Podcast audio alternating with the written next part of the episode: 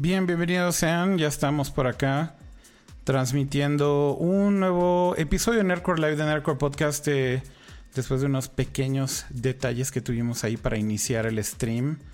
Así que bueno, finalmente gracias por esperar y gracias a todos los que tuvieron un poquito de paciencia para que arrancáramos finalmente en este nuevo episodio, eh, en el que tenemos muchísima información. Bueno, yo soy Akira Reiko y bienvenidos sean a este podcast de tecnología, gadgets, eh, videojuegos y todo lo que un geek le puede interesar.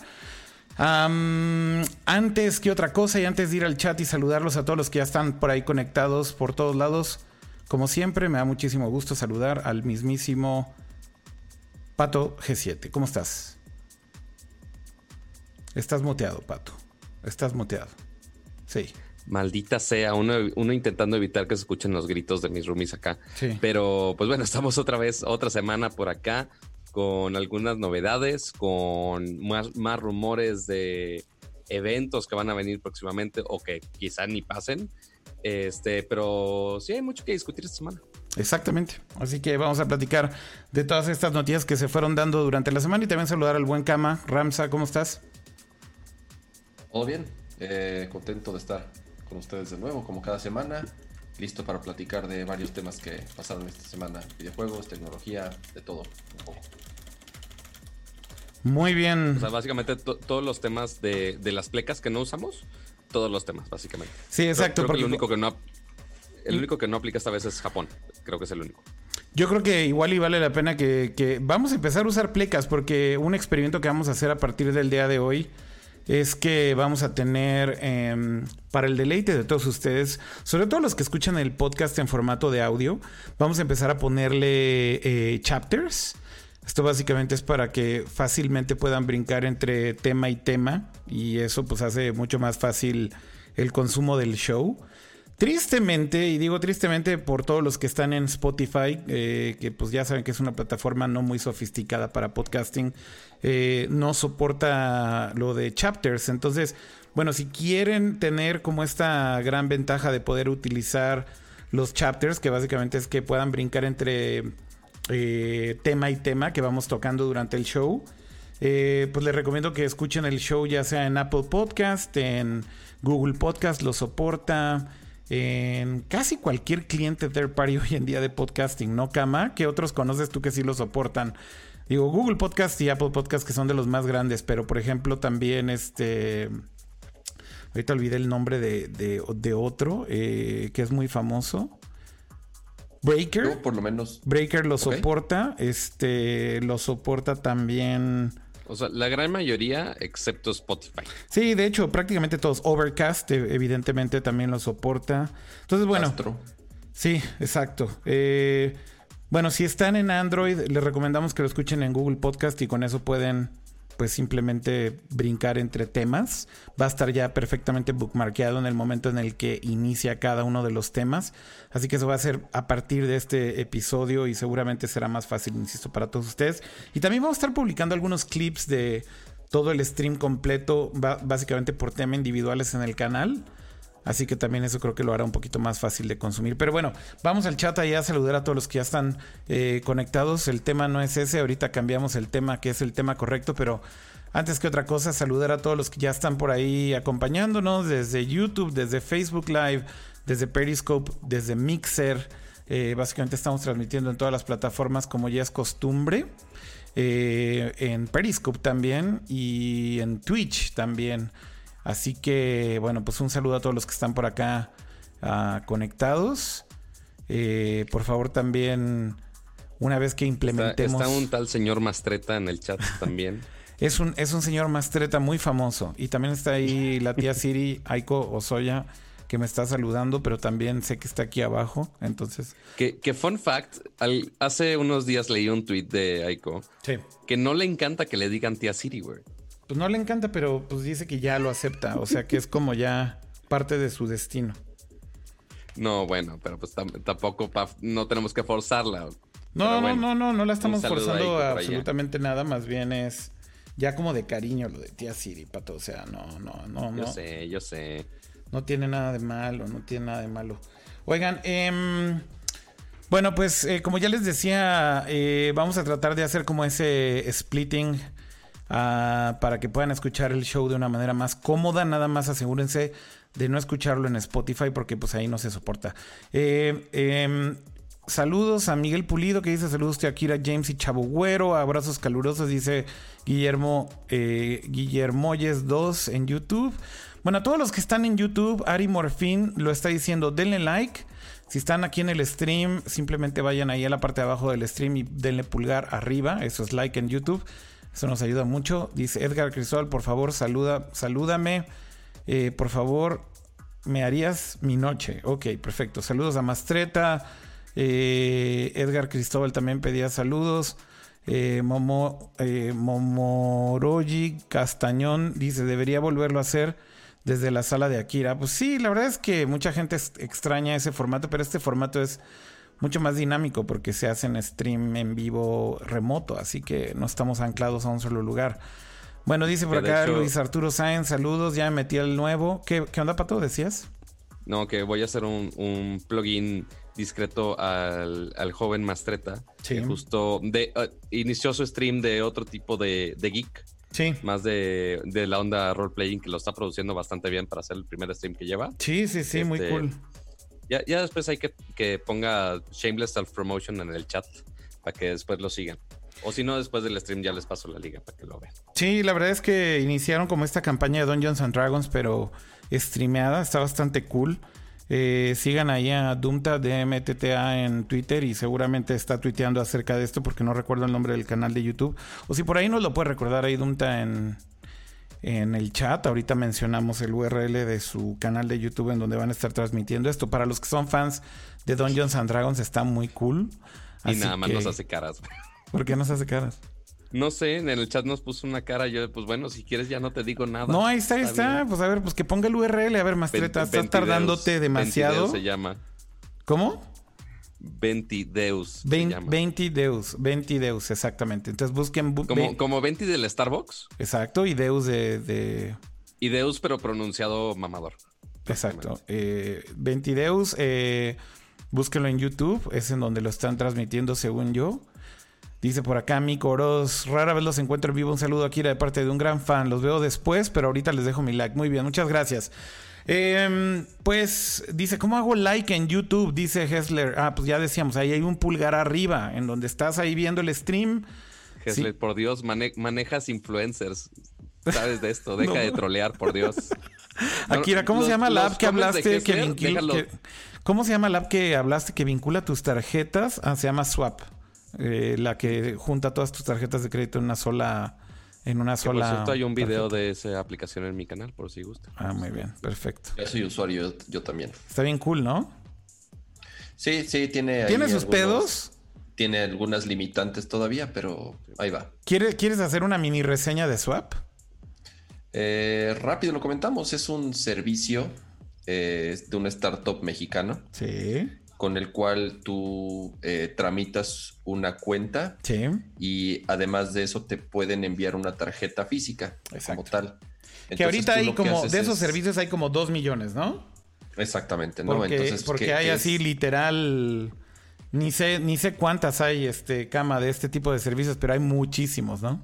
Se multiplican como conejos. Sí, sí, es el boom ahorita del fintech, ya sabes, y toda esta onda eh, de servicios digitales financieros. Y en México que justamente el, el tema de eh, contratación de servicios digitales, de compras en línea y todo eso, pues mucha gente todavía no tiene una tarjeta de crédito como tal. Entonces es una tarjeta de prepago acompañada de una app en donde tú puedes hacer depósitos, ya sea vía transferencia o bien efectivo en unos bancos. Todavía no habilitan eh, los depósitos en los Oxxo. Uh-huh. Eh, y otra ventaja que tiene, y creo que es el... principal diferenciador, no sé si otras lo hagan, es que tú puedes vincular otras tarjetas de crédito débito a esa cuenta. A que, que realmente yo creo que esa es la gran diferencia sobre otras apps de estas que te dan un plástico, ¿no, Cama? Porque pues todas las que te dan un plástico básicamente hacen exactamente lo mismo. O sea, ahorita hay como un gran boom de todas estas fintech en México que te ofrecen una tarjeta de débito de plástico que te mandan justamente para que tengas... eh, pues una cuenta, digamos, virtual, en donde, como dice Cama, le depositas en el Oxxo y demás, o le haces una transferencia. Pero fíjate qué ironías, ¿no? Muchas de estas tarjetas, el primer requisito es que te dicen, aquí está tu clave, güey, deposítale. Y es así como, ah, entonces están asumiendo que tienes otro banco, güey. Este, yo por un momento pensé que lo que están tratando de solucionar muchas de estas servicios es bancarizar a gente que no tiene una tarjeta de banco, güey, de débito, güey, ¿no? Y, es, y ese es el principal problema ahorita de Swap, y es algo que yo he estado ahí platicando con ellos tanto en Twitter como dentro de la aplicación, uh-huh. eh, que no hay forma de depositar en efectivo en, pues en los Oxxos, que es lo que tenemos este, en todos lados. Y sobre y todo que mucha gente que medio... no tiene una cuenta de banco, Cama, una muchísima gente que no tiene una cuenta de débito en otro banco, ¿cómo uh-huh. diablos le depositas dinero? Ahora, hay otras tarjetas. Por ejemplo, por mencionar alguna, este, aquí... Albo. Albo, ajá, por ejemplo, Albo, que también es muy popular, o también Fondeadora. Me parece que esas sí te dejan hacer depósitos directamente en Oxxo, si mal no estoy, ¿no? Eh, sí. Entonces, el, el, el punto con Swap es que ahorita no puedes hacerle depósitos en un Oxxo, ¿no, Cama? O sea, no. Básicamente funciona como una cuenta de débito que te dan una clave interbancaria. Uh-huh. Entonces, asumen que tienes una tarjeta... o una cuenta de débito de donde le vas a transferir los fondos por primera vez. Ahora, algo que tiene muy cool es esta integración de otras tarjetas, ¿no, Cama?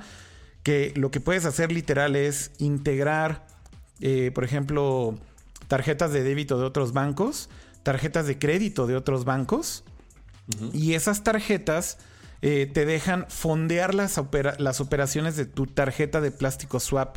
Es decir, tú, por ejemplo, puedes hacer que tu tarjeta Swap virtual, o sea, de alguna manera como si fuera un plástico virtual.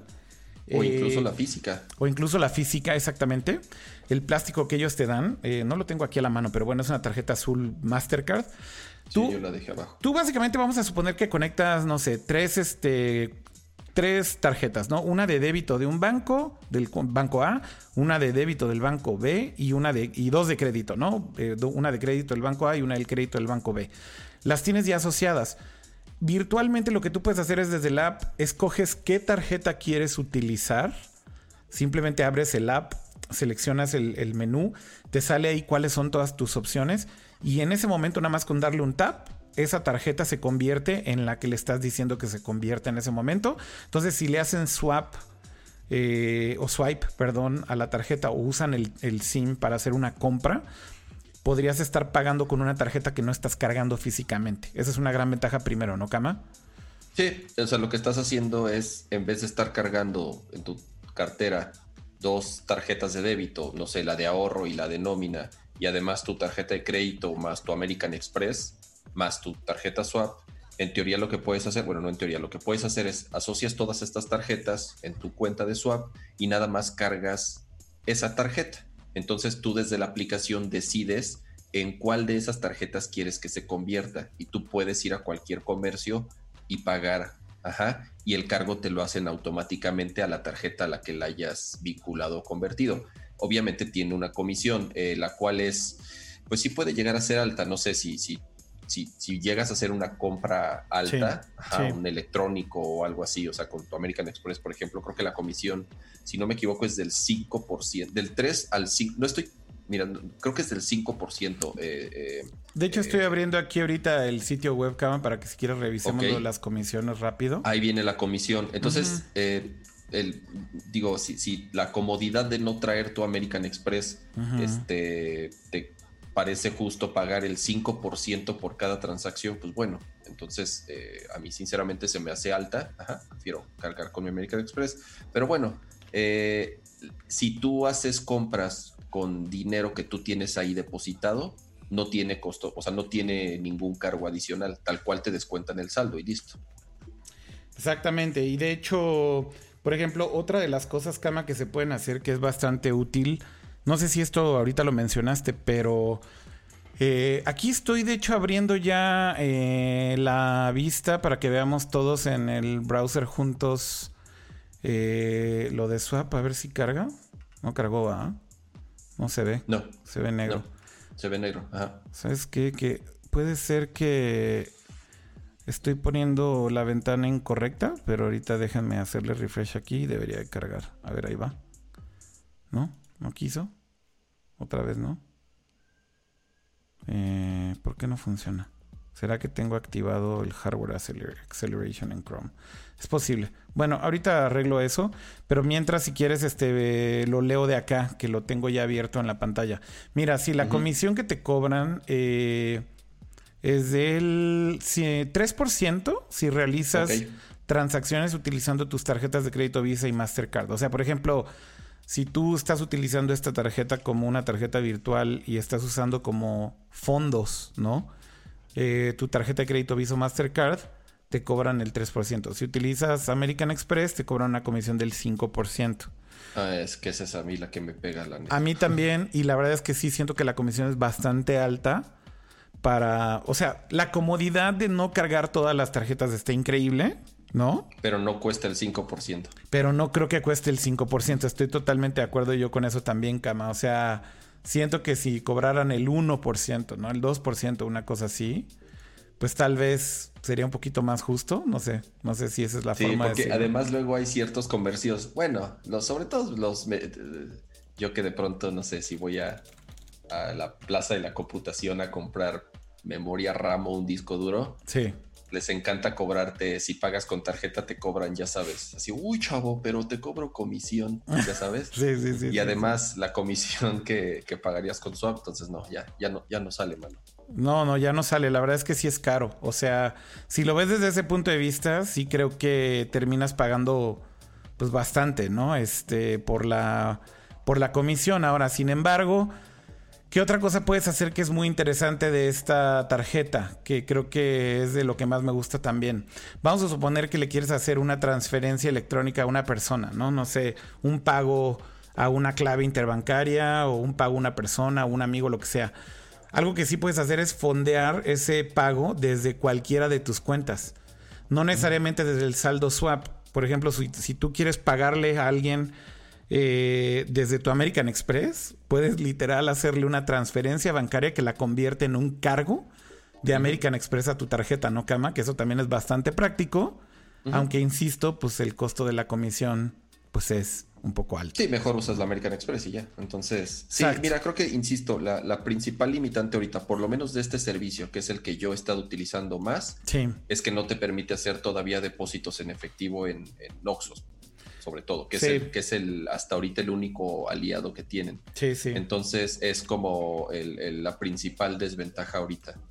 Pero sí, pues to- bueno, este, hay, hay muchas, hay, hay otras, hay Albo, hay Fondeadora, como dices, es ahorita sí, el pero... boom de estas fintech. Este, y pues es, si ustedes han, ahí en el chat si sí, han usado alguna, Mercado Pago es una que está haciendo...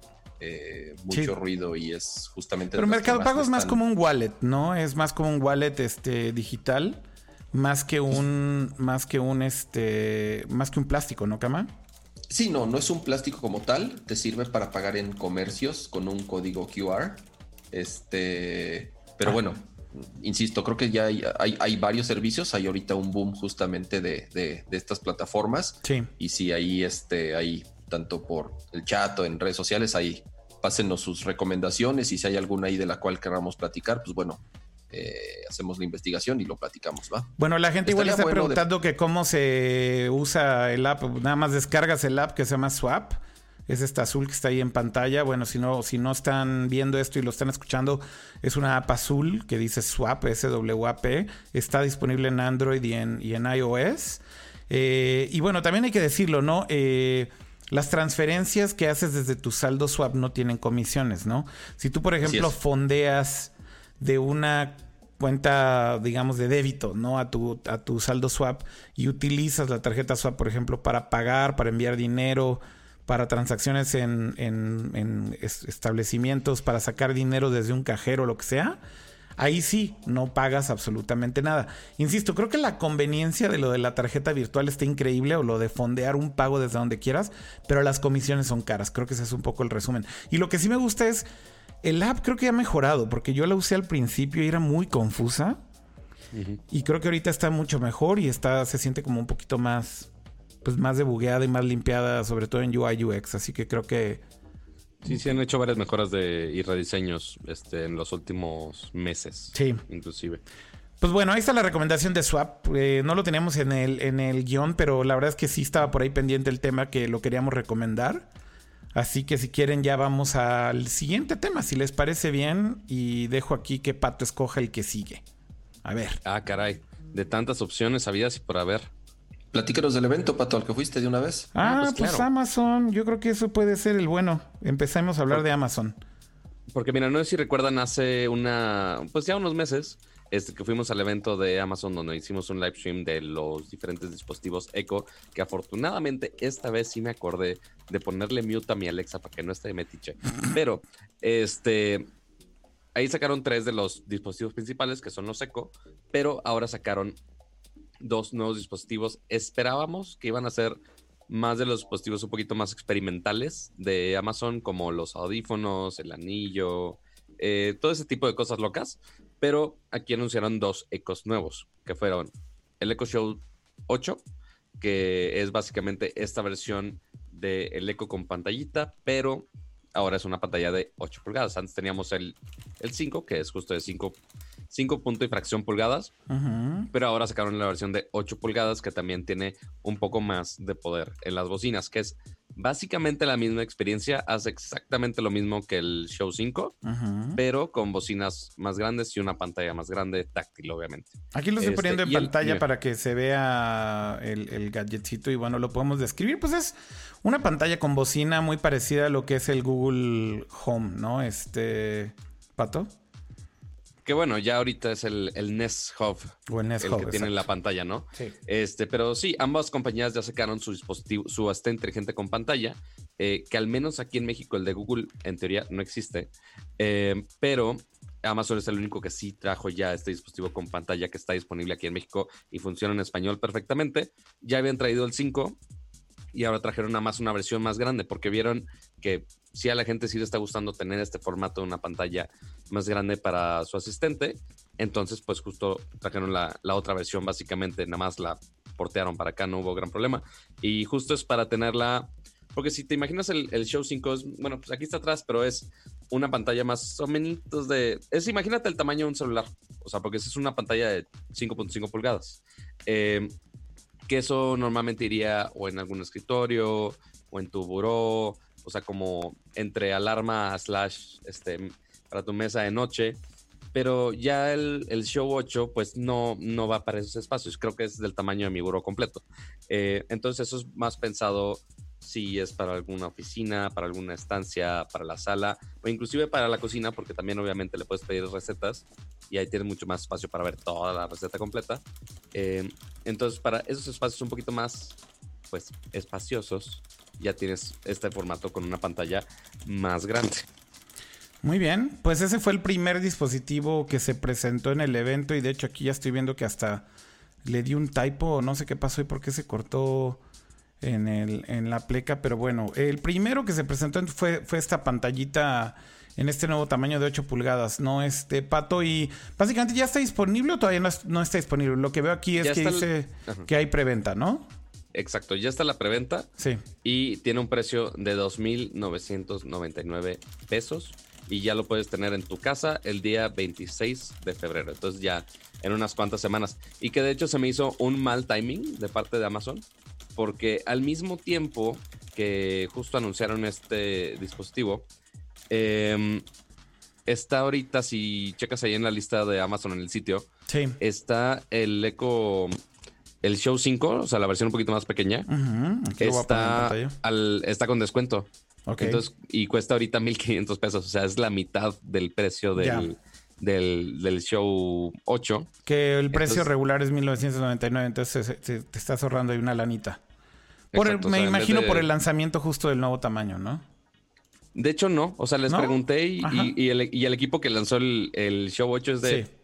No, pues quién sabe por qué está. Yo de... Ah...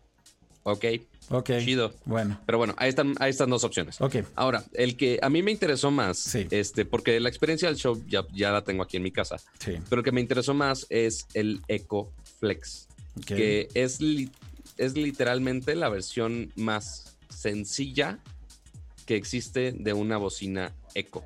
Okay. Porque el chiste aquí es que tengas eh, a Alexa en el lugar más accesible, pero con las cosas más sencillas, uh-huh, sin que te estorbe.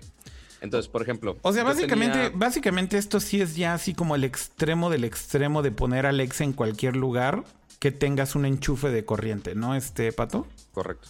Ajá, sí, okay. Porque estaba... Antes estaba la idea del...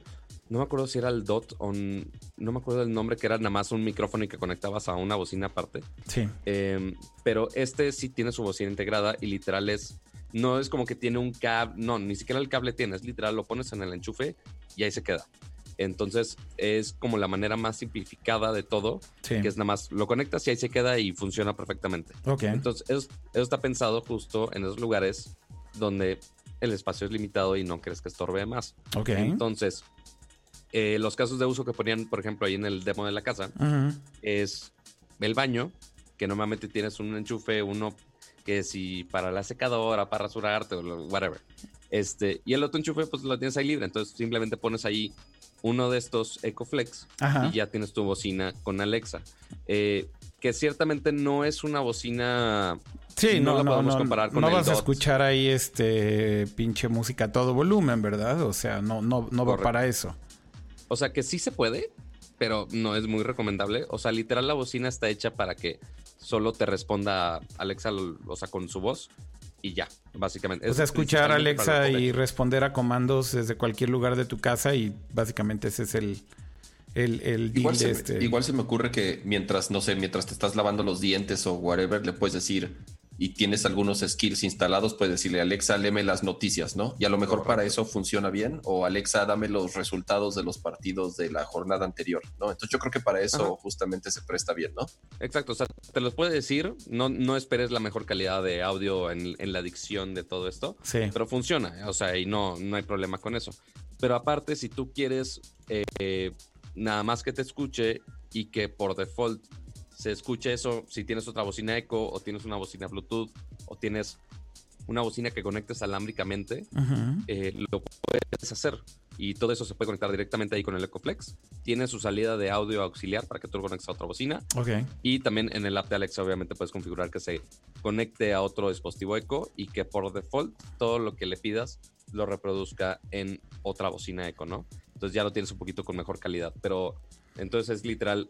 el enchufe, tiene su micrófono y tiene su mini bocinita y that's it. Pero okay, algo interesante también que Akama ya, ya me contó un poco, ya me chismeó un poquito que le llamaba mucho la atención. Ajá. Es que en la parte de abajo del Echo Flex, ajá, tiene un puerto U S B normal. Este, como lo ves en todos los car- en casi todos los cargadores habidos y por haber. Ajá. Es un puerto U S B que... sí. Sí puedes cargar tu celular si quieres, o sea, es un puerto de siete punto cinco watts, no es carga rápida ni nada. Pero ahí, principalmente ahí, por ejemplo, estoy viendo que está accesorios, que está que un accesorio conectado, Flex, ¿no? Este... principalmente dos que son el sensor de movimiento y también eh, una pequeña luz de noche. Entonces, ahí pues la luz de noche pues está bastante self-explanatory, uh-huh, es una es una fregada luz básicamente. Este, y que tiene colorcitos. Entonces tú le puedes pedir a Alexa, cámbiala a tal color, cámbiala a tal cosa.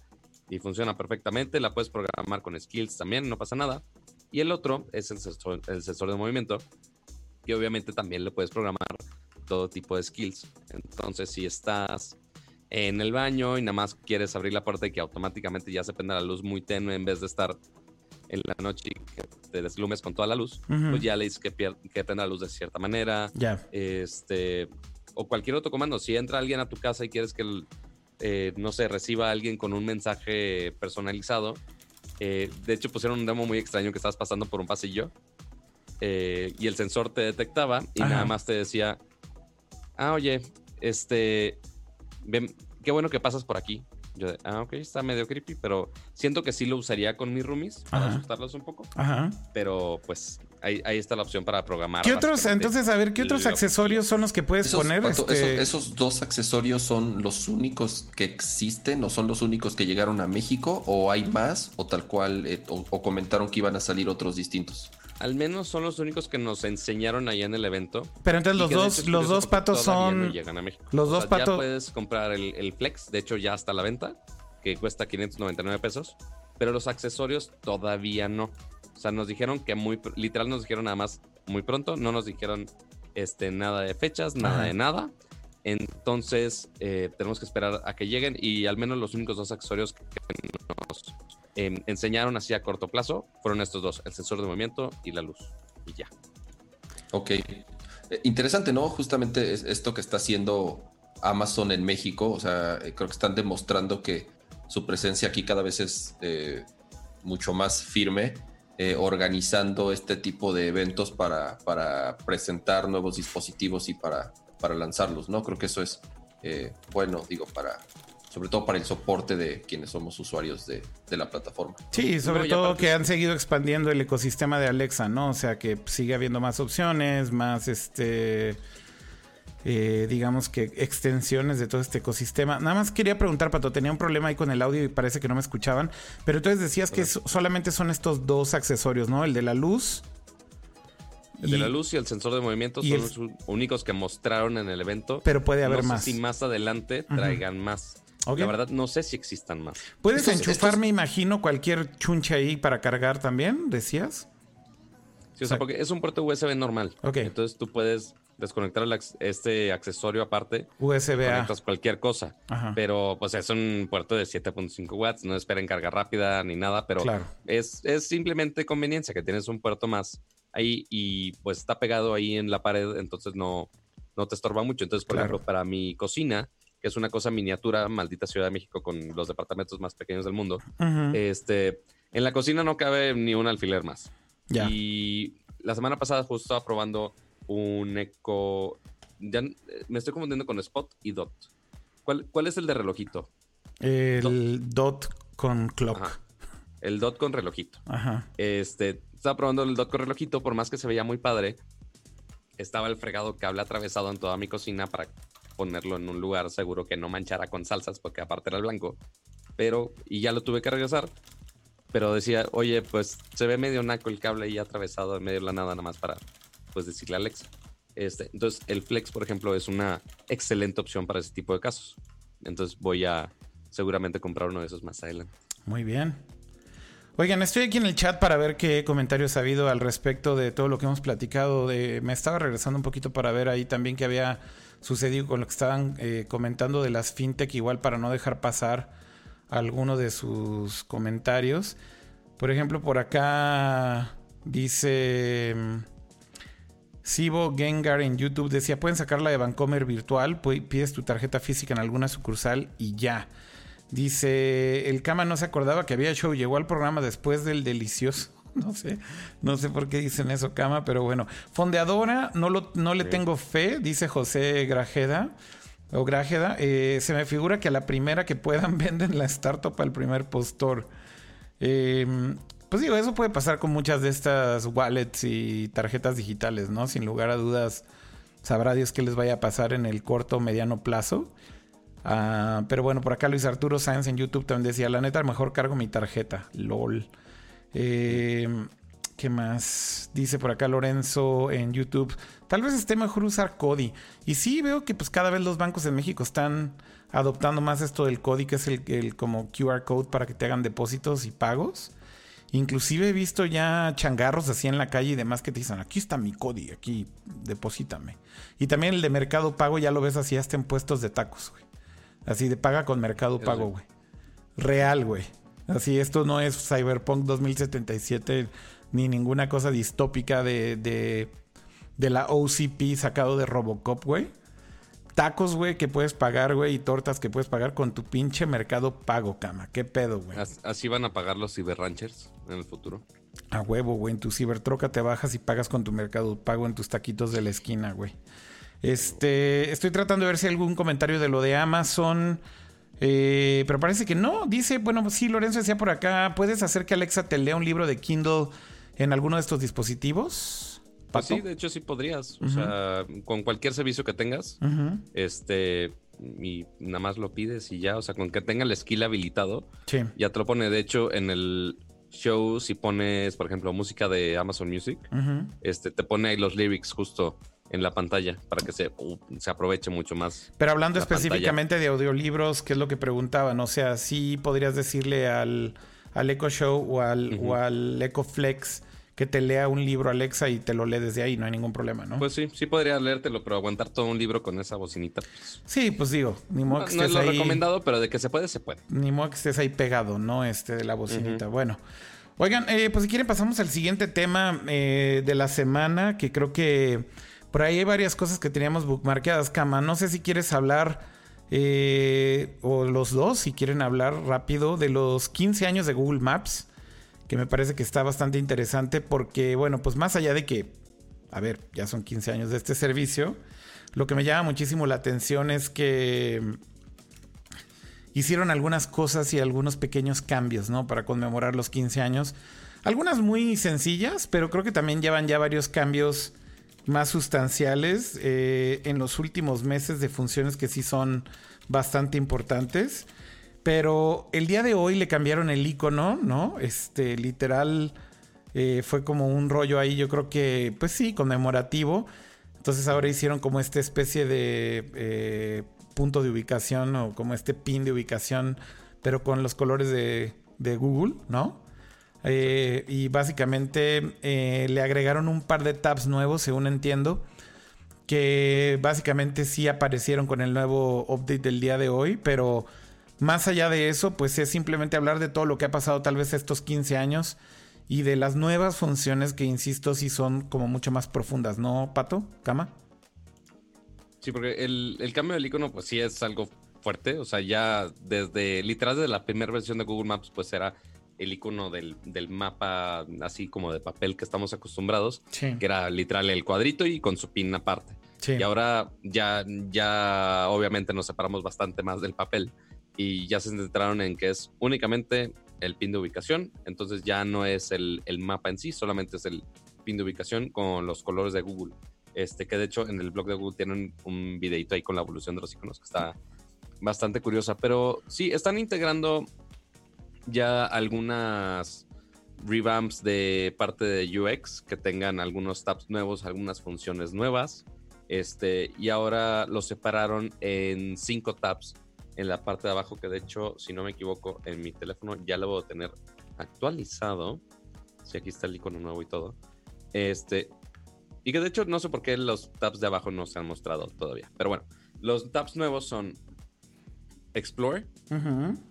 Commute, uh-huh. Save, okay. Contribute y Updates. A ver, yo voy Entonces, a ver si también ya tengo esto o no lo tengo. Ah, ya sí. O sea, por, ya tengo también aquí eh, el iconito nuevo. No, yo solamente, los tabs, los tabs de abajo solamente tengo, bueno, tengo aquí que me pone el video de vamos a celebrar los quince años de Google Maps. Uh-huh. Este, y dice que puedo ver un video, pero bueno, eh, a los tabs de abajo yo solamente tengo Explore, Commute y For You. Y creo que en México sí. No están todos todavía. Sí, todavía no, no ponen todos. Ah, mira, este video no lo había visto de, de los quince años. Y aparte en vertical, porque ya sabes, millennials. Porque millennials, este... pero ¿qué otros, ¿qué otros tabs decías que tenías tú, Pato?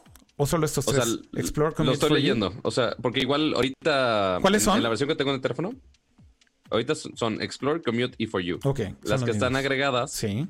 Te quedan Explore, se queda Commute. Sí. Agregan la de Save, que es básicamente lo que tienes guardado, tus favoritos, etcétera. Ah, ok, ok. Es, okay.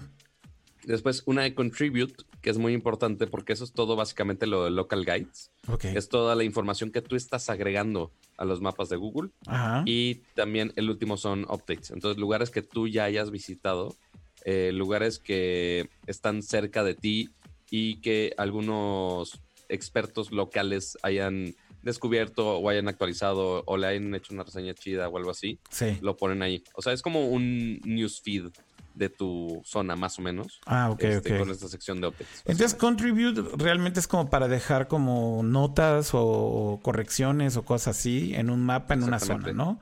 Y, lo, y, ajá, review, y, save, y, save, y save, save literal es lo que antes hacías de que, por ejemplo, guardabas una ubicación que le ponías estrella o corazoncito, ¿no? Como favorite correcto. O loved.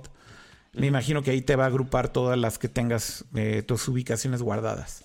Exactamente, ya okay. Con todos los pins que tú le has puesto, que si tu favorito, que si corazoncito, que si banderita, que si lo que quieras, sí. Todo te lo va a guardar ahí, sí. En una lista muy bonita. Ok.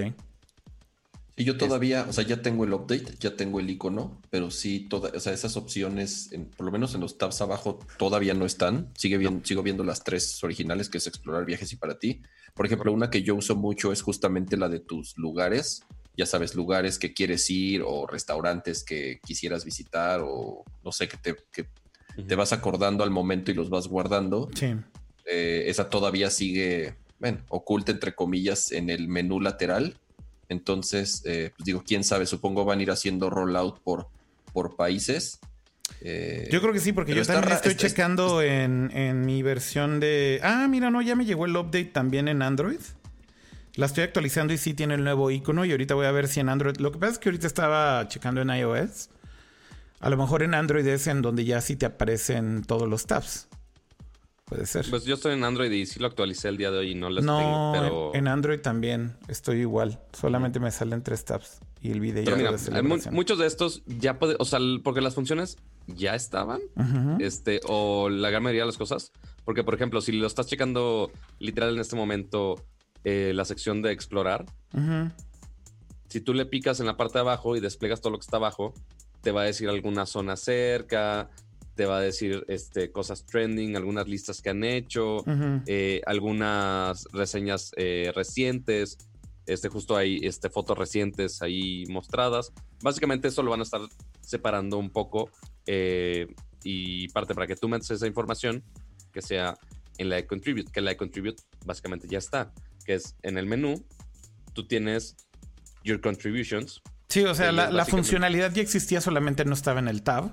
Y lo mismo Correcto. Lo de hacer los bookmarks también, la funcionalidad ya estaba, solamente no estaba en un tab, ¿no?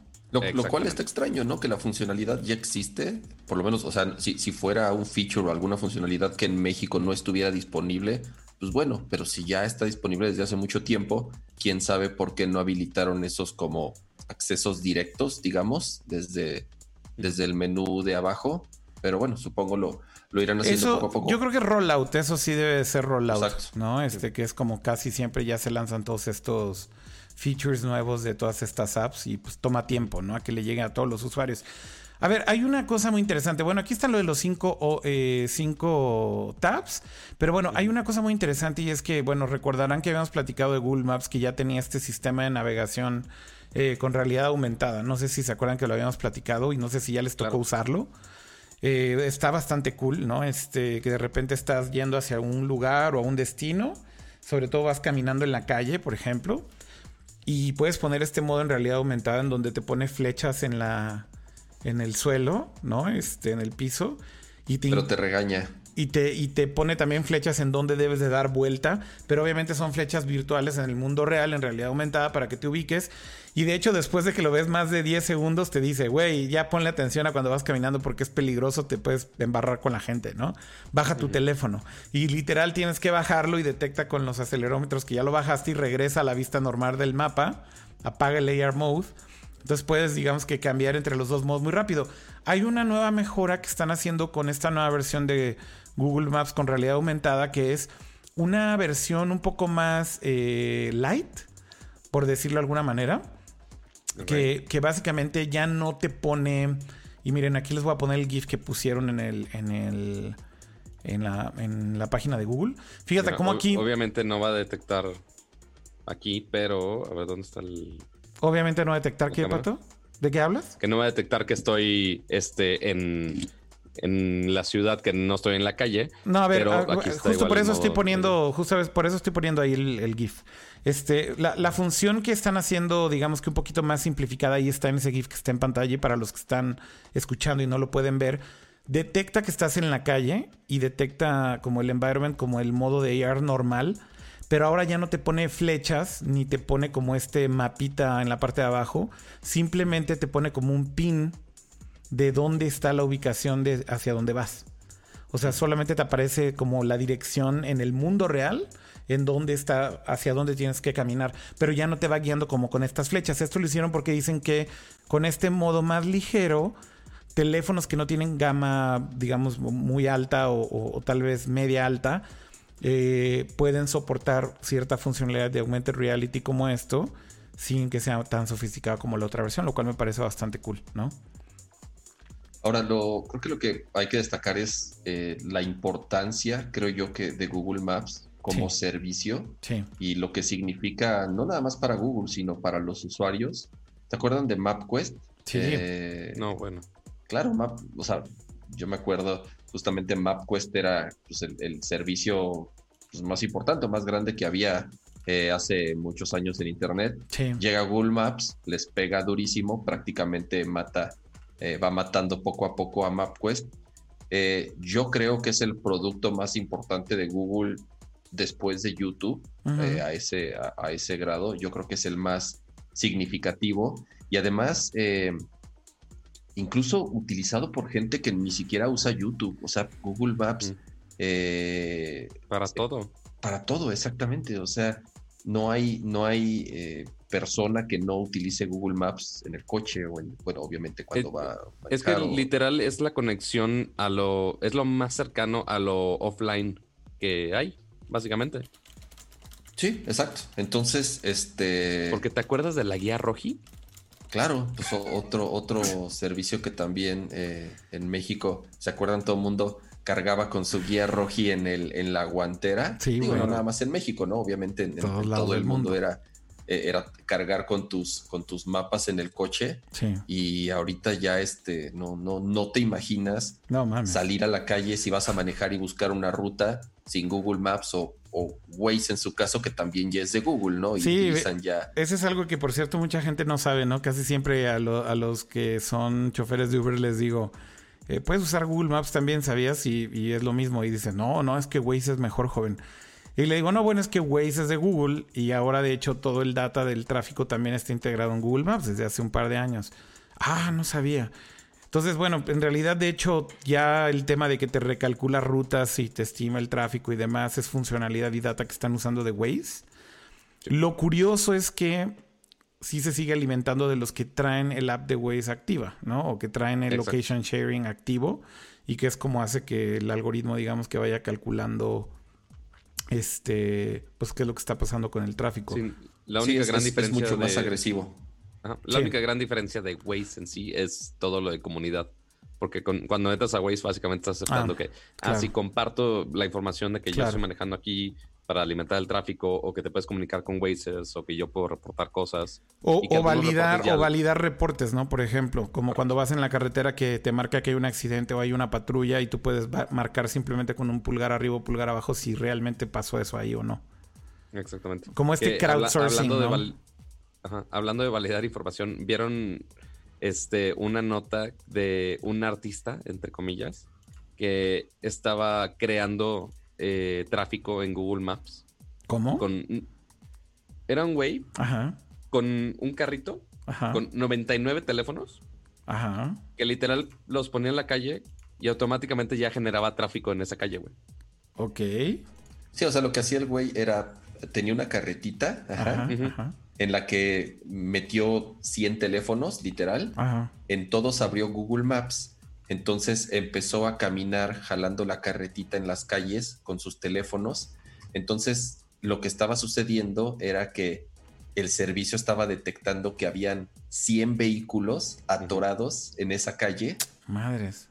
Entonces estaba justamente causando, si se puede, pues tráfico falso, ajá, como tal. Ajá. Entonces eh, alterando rutas. Wow. Porque, ya me entendiste, era una for- o sea, ahí es como... Justamente eh, ves cómo funciona Google Maps en, en cuestión del tráfico, tal cual los mismos usuarios que están viendo su mapa Ajá. están mandando su, su ubicación por G P S Ajá. vía celular a los servidores de Google. Entonces ven que así, pues es que aquí hay cien güeyes que no se están moviendo, por lo tanto aquí yeah. hay un chingo de tráfico, ¿no? Aquí estoy, me pasó ahorita el, el U R L este pato. Mm-hmm. Dice, a guy carted ninety-nine phones around to create traffic jams on Google Maps, güey. No mames, qué cagado hack, güey, no mames. Sí, fue de, ah, ok, como que pa' qué, quién sabe, pero pues nada más. O sea, For y aparte lols, la tienen que estar moviendo, güey, a todos lados, porque no, sí. si estaban estáticos los teléfonos, eventualmente ya Google ya no lo marcaba como tráfico. Pues de hecho esto debe funcionar muy parecido a Waze, porque justamente dice aquí, why did this happen? Dice, Google Maps utiliza data generada por los usuarios para identificar qué tan rápido o lento van el tráfico, así como los congestionamientos viales, analizando cosas como la velocidad de ubicación y otra data eh, crowdsourceada. Google genera un mapa del tráfico en vivo de una área o de un camino. Entonces, pues obviamente cuando tienes un chingo de teléfonos puestos en el mismo lugar, moviéndose a una velocidad súper lenta, me imagino que lo que está causando es justamente este como reflejo de que había cien coches ahí, güey, este, yendo a cinco kilómetros por hora. Exacto. No mames, qué chingón hack, sí, estuvo bueno. Pero también eso te habla de lo vulnerable que es, ¿no, güey? O sea... Sí, no, o sea, que, que alguien tenga noventa y nueve teléfonos y al, a, se pongan en el mismo punto, moviéndose a, a menos de cinco kilómetros por hora. Ok, también es difícil. Pero, o sea, que sí, se puede pero, pues, hackear así. Pinche de que se vulnerabilidad súper súper sencilla, güey. Pues no, tampoco es imposible. Alguien que realmente quiera disrumpir esto y hacerlo... Este, ya realmente con lo único que pues hace es que pues la gente se desvíe de esa ruta. O sea, si quieres que nadie pase por esa calle, ok, quizá puedes tener a esos cien teléfonos moviéndose constantemente para que nadie pase por ahí, porque Maps los va a redirigir por otra calle para que vayan más rápido. Pues sí, eso sí. Órale, pues qué locuaz está esto. Por ahí preguntaban en el chat que si este tema de... ¿el modo de realidad aumentada se va a quedar el, el normal o si solamente van a dejar el sencillo? Eh, de hecho, van a, van a existir los dos. Creo que esto lo hace automáticamente dependiendo de tu teléfono. Uh-huh. O sea, como que detecta más bien cuáles son las cualidades que tiene tu teléfono. De hecho, eh, hasta donde recuerdo, para que funcione bien el tema de realidad aumentada de eh, Google Maps, necesita tu teléfono soportar ya sea eh, A R Core. De hecho, A R Core funciona en iOS también.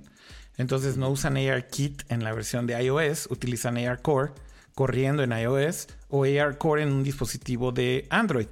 La lista de teléfonos de A R Core es bastante grande ya hoy en día. Estamos hablando de cientos de teléfonos que lo soportan. Pero eh, creo que lo que sucede justo es que detecta el tipo de G P U que tienes y el tipo de hardware que tienes, de RAM que tienes. Y si es necesario, te va a aventar la versión light de realidad aumentada, básicamente, ¿no? Sí, porque okay. No pero tu teléfono nada más por mostrarte una flechita para ver a dónde tienes que caminar. Que lo, lo cual no está mal, o sea, te ayuda mucho más a uh-huh. ubicarte en el mundo real cuando lo ves el pin, pues ahí, ¿no? En, en, encima. Bueno, pues esos son los quince años de Google Maps. Si quieren pasamos al siguiente tema. ¿Con qué se quieren seguir, chavos? Porque hay varios temas que están por aquí pendientes. Yo diría que... A ver. Yo diría que podríamos ahorita aventarnos tal vez aquí de la lista que puso Cama. Eh, a ver, ¿cuál sugieren ustedes? Podríamos decir, podemos decir, podemos hablar un poquito acerca de, de todo esto que está causando el coronavirus en las compañías de tecnología. No sé si les parece bien. Sí, está bien. Pero está, está causando estragos en muchos sentidos, ¿no, Cama y Pato? Sí, o sea, desde cosas de presentaciones en algunos otros lados del mundo, aunque no tengan que ser en China, este, inclusive afectaron ya eventos aquí en México, ¿eh? Porque iba a presentarse esta marca que es derivada de Xiaomi, que se llama Realme. Uh-huh. Es como una gama baja de Xiaomi. Este, bueno, no baja, accesible uh-huh. de Xiaomi. Uh-huh. Bueno, sí, de por sí son accesibles aparte, imagínense con el Realme más todavía. Este, iba a haber un evento eh, la siguiente semana. Y pues no, pues lo cancelaron porque imagínense si está algún ejecutivo de ellos que iba a venir al evento y que es un chino, que pues obviamente Xiaomi son de China, pues no puede venir porque ahorita está el desmadre del coronavirus y que, que no viajen y que nada. Entonces, eventos de ese tipo también ya ha afectado a nivel global y esto también está afectando en hardware. Pero primero, hablemos un poquito de las empresas que está afectando un poco a los eventos, porque en unas semanas viene uno de los eventos más grandes, eh, principalmente para el área de celulares, que es el Mobile Worldwide Congress, que es en Barcelona, uh-huh. donde ahí presentan un montón de teléfonos todas las marcas. Correcto. Que si Motorola, que si Z T E, que si L G, que si todos, casi todos. Este, inclusive al mismo tiempo, eh, muchas marcas como Huawei o Samsung también intentan hacer sus eventos en paralelo. De hecho, pues Samsung va a hacer su Unpacked la siguiente semana para hacerle previo al mobile, básicamente. Eh, entonces ahí esperábamos que iban a haber muchas marcas y iban a hacer anuncios muy grandes. Sí. Pero algunas marcas ya dijeron de, oigan, pues por el coronavirus, para evitar que sea tanto pedo, uh-huh. eh, pues mejor le sacamos y no hacemos nada. Es como de, ah, ok. Porque ya dos empresas grandes que dijeron esto, sí, fue Z T E, sí, y L G. Que ahorita Z T E como que se arrepintió y dijo, no, no es cierto, sí vamos. Habían este, cancelado su participación en el Mobile World Congress, ¿no? Ajá, o sea, lo habían cancelado y fue de, no, pues no mames, pues ni, ni pedo. Sí. Eh, y justo hoy dijeron, ah, no, siempre sí. Ah, pues decía. Fíjate, claro, compañías que ni te imaginas. Eh, por ejemplo, Nintendo, ¿no? Acaban de confirmar que básicamente por todo, lo, todo el problema del outbreak del coronavirus este, está afectando ya la producción del Switch. Y, correcto, por ejemplo, estaban hablando en específico en este comunicado que lanzó Nintendo diciendo que específicamente la variación especial esta que, sa- que acaban de anunciar de Animal Crossing, este Switch precioso, uh-huh, este azul, todo bonito y demás, con motivo del lanzamiento de, de, de Animal Crossing, decían que inclusive para este se había anunciado que iba a estar la preorden disponible para este sábado. Eh... Eh, y básicamente ahorita dijeron no hay fecha eh, de preventa, okay, todavía anunciada, porque eh, no está claro qué tanto va a afectar justamente en términos de shipments, de envíos de las fábricas que están produciendo este hardware en China y que se vende en Japón. Entonces, digo, esencialmente esto te habla de que a todo tipo de compañías les está afectando. O sea, no, no es específicamente nada más a, digamos que a compañías de, de, de tecnología, digamos como las que nos Nos imaginamos todo el tiempo como de celulares y demás, sino también compañías de videojuegos.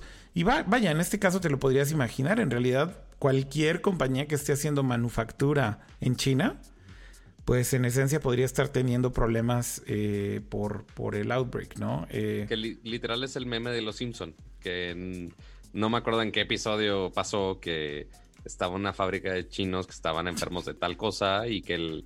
literal, les tornudaron a la caja y abrieron la caja en Estados Unidos y se espació por todos lados, ¿no? Este, pero pues sí podría pasar algo similar. Eh, inclusive ya se vio afectado un poco Apple. También Apple, este, sí. Porque están en riesgo cuarenta y cinco millones de AirPods. Están ¿cuarenta y cinco de... millones de AirPods por todo esto? cuarenta y cinco millones de AirPods. Este, podría Madres. estar un poco en riesgo porque o están cerrando muchas fábricas, okay, o... O sea, sí hay muchas cosas, principalmente también en, en Foxconn, que es justo los que manufacturan muchísimas cosas de Apple, incluyendo los iPhones. Sí. Eh, pues también afectan los AirPods finalmente. Claro. Pero el que sí le sacó, por ejemplo, al, al Mobile Worldwide Congress, que es de los contendientes más grandes de ese evento, es L G.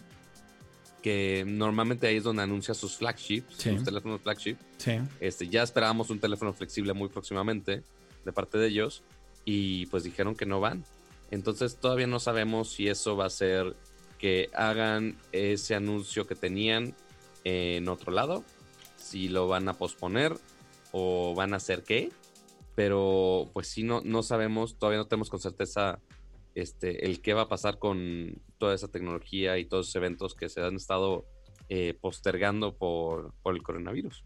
Madres, güey, eso está muy hay, hay, hay, evidentemente esto le está pegando, eh, está pegando en muchos sectores, ¿no? En, en el sector turístico, uh-huh, eh, en cuestión de eventos, por ejemplo, igual en, en está por celebrarse en un par de meses el, el Computex, Computex que es claro, el, el evento más grande que se le es en Taipei, sí, de hardware, eh, específicamente de para computadoras, monitores y eh, que, todo, todo lo que tiene que ver en P C, ¿no? Sí. Y componentes, accesorios, etcétera. Entonces, también es un evento que está en riesgo eh, de celebrarse. Todavía no se sabe, o, aunque ellos dicen que sí, hay obviamente la gran mayoría de fabricantes de estos componentes son, son chinos, ¿no? Sí. Eh, Foxconn ya anunció que, que ya tienen algunas plantas que empezaron a disminuir la producción justamente por, por, por el riesgo que podría tener De, de, de contagio su personal. Uh-huh. Entonces, imagínate, vienen, eh, son los principales fabricantes, sí, de, de prácticamente todos los electrónicos que se distribuyen en el mundo. Sí. Vienen celulares nuevos, vienen iPhones nuevos,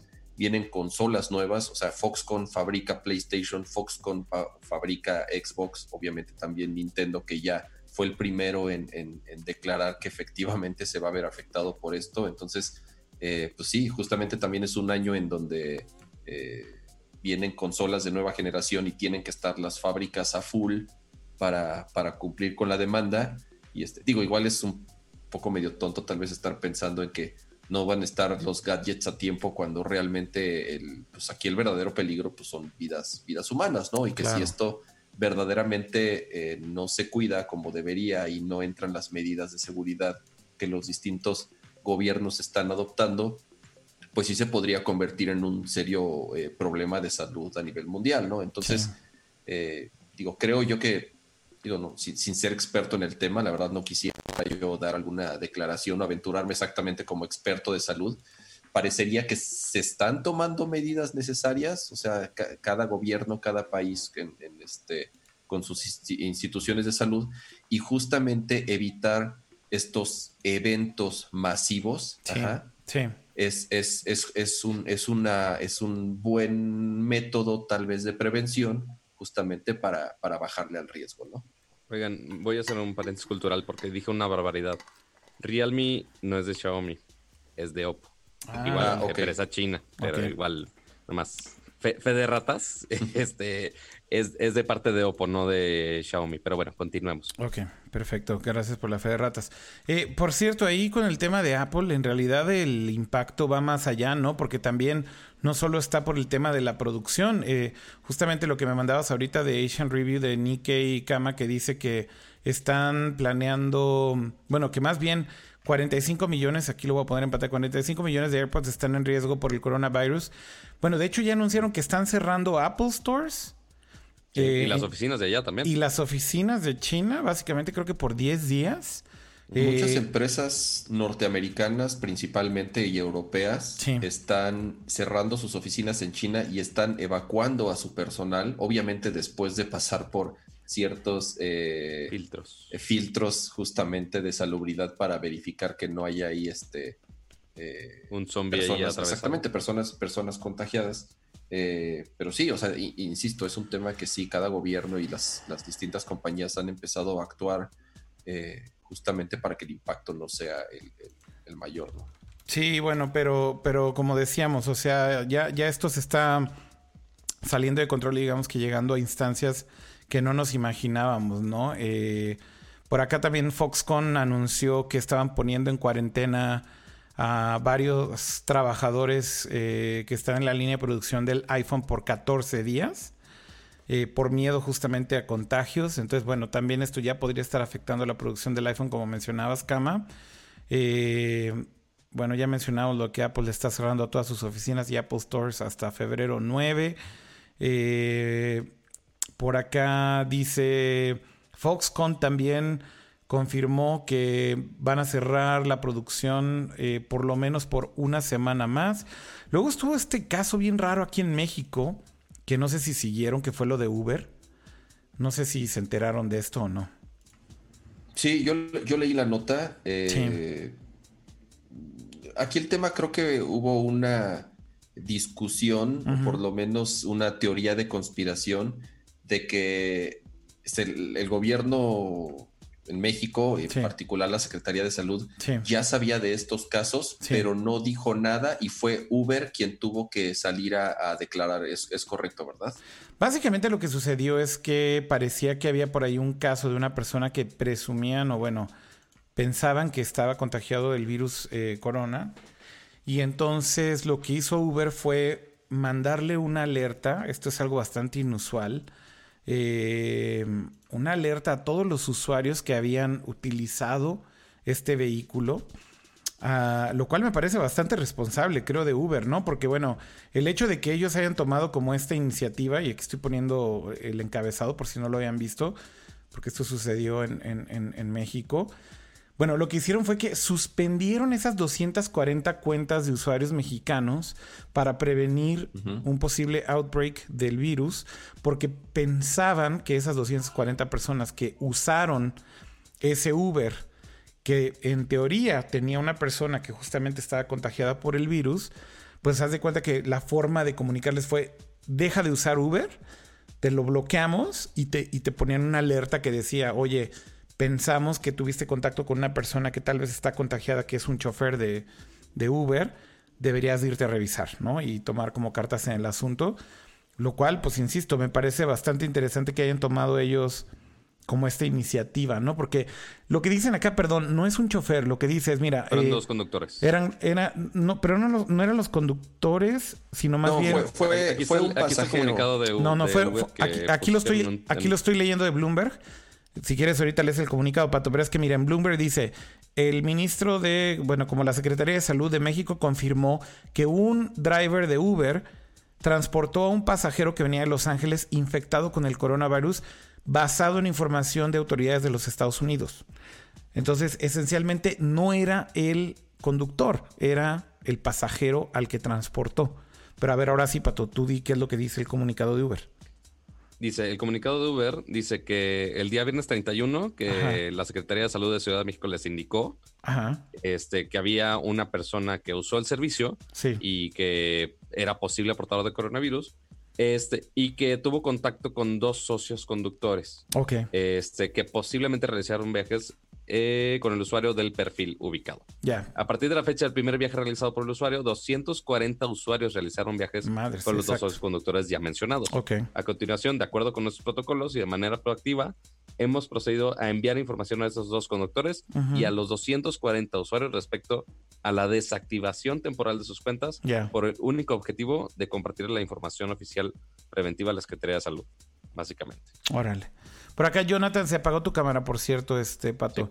Sí. Eh, Jonathan dice que una persona que anduvo en Reforma se regresó a U S A donde le detectaron coronavirus. Entonces Uber le advirtió a esas personas que transportaron a esa persona. Y por acá también en YouTube dice C L M N T, dice, wow, qué responsables se vieron.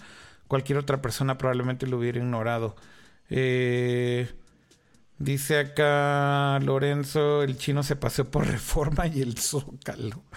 Sí, es en, es en serio, justamente el, el, el, el, cuate, el cuate andaba aquí de turista, Ajá. llega a Estados Unidos, Ajá. obviamente en, en, en los aeropuertos y en, las, en los cruces allá ya hay medidas de seguridad bastante sí, eh, sí. estrictas, se podría decir. Sí. Eh, esta persona al parecer ya presentaba algunos síntomas, lo... no sé, ya pues sí, lo detienen como tal, Ajá. sí. Y, y se confirma que, que sí está enfermo. O sea, fue en Estados Unidos donde se confirma que sí está enfermo. Notifican, eh, le preguntaron, a ver, ¿qué hiciste? ¿En dónde estuviste? Obviamente, ¿por dónde te paseaste? ¿A qué te agarraste? Y entonces él dice, pues estuve aquí, estuve paseando. Y sí, o sea, estaba, estuvo turisteando. Eh, localizaron eh, a, los, a los choferes, a los a quienes les dio servicio de Uber. Ajá. Entonces inmediatamente los, not- los notificaron y a todas las personas que también utilizaron los mismos, los mismos autos, ¿no? Entonces eh, yo creo que ya eh, a partir de que los localizaron, eh, ya me imagino que, los, que, que la Secretaría de Salud o bueno, ya las autoridades correspondientes tuvieron ya contacto con estas personas para ver si tenían algún síntoma y para, para llevar a cabo las, las medidas necesarias en en caso de ser requerido, ¿no? Pero eh, sí, fue justamente lo que tuvo que hacer Uber la semana pasada. Creo yo que actuaron bien, creo yo que hicieron bien en hacerlo público también, porque este, era muy fácil ocultarlo, ya sabes. Este, pero bueno, eh, esperaremos como más información al respecto para saber si alguno de los choferes fue contagiado y por lo mismo también alguna de las personas que fueron pasajeras, ¿no? Sí, totalmente. La verdad, creo que ahí se vieron bien los de Uber. Kudos a ellos. Eh, y bueno, pues bastante interesante toda esta información eh, con, con todo lo que respecta al coronavirus. Creo que ya hablamos de todas las noticias que tal vez tenían que ver con... Eh, Estaban relacionadas a repercusiones. Eso. Sí, creo que sí. Estaba tratando de ver si por aquí se me escapaba alguna más. Porque justo estaba buscando corona en mis bookmarks porque tenía un buen de noticias que había guardado. Entonces, además estoy tratando de ver si se nos escapaba alguna más. Uh, bueno, también Overwatch. Cancelaron la liga de febrero y marzo, los juegos de febrero y marzo por el tema del coronavirus.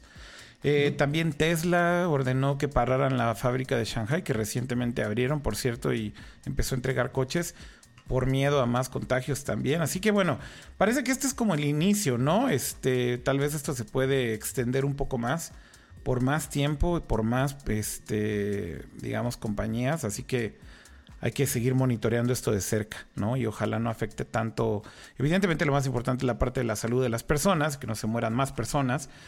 Pero pues también esperemos que no termine afectando tanto del otro lado, ¿no? Del lado de la tecnología y demás. Exacto. Sí, sí, yo creo que estas semanas, estos días, eh, que vienen muchos eventos y también es porque también se siguen reportando casos, pues va, va a ser un tema que va a seguir eh, dando de, de qué hablar.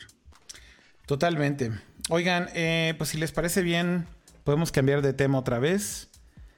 Y si les parece bien, eh, podríamos ahora hablar por ahí de...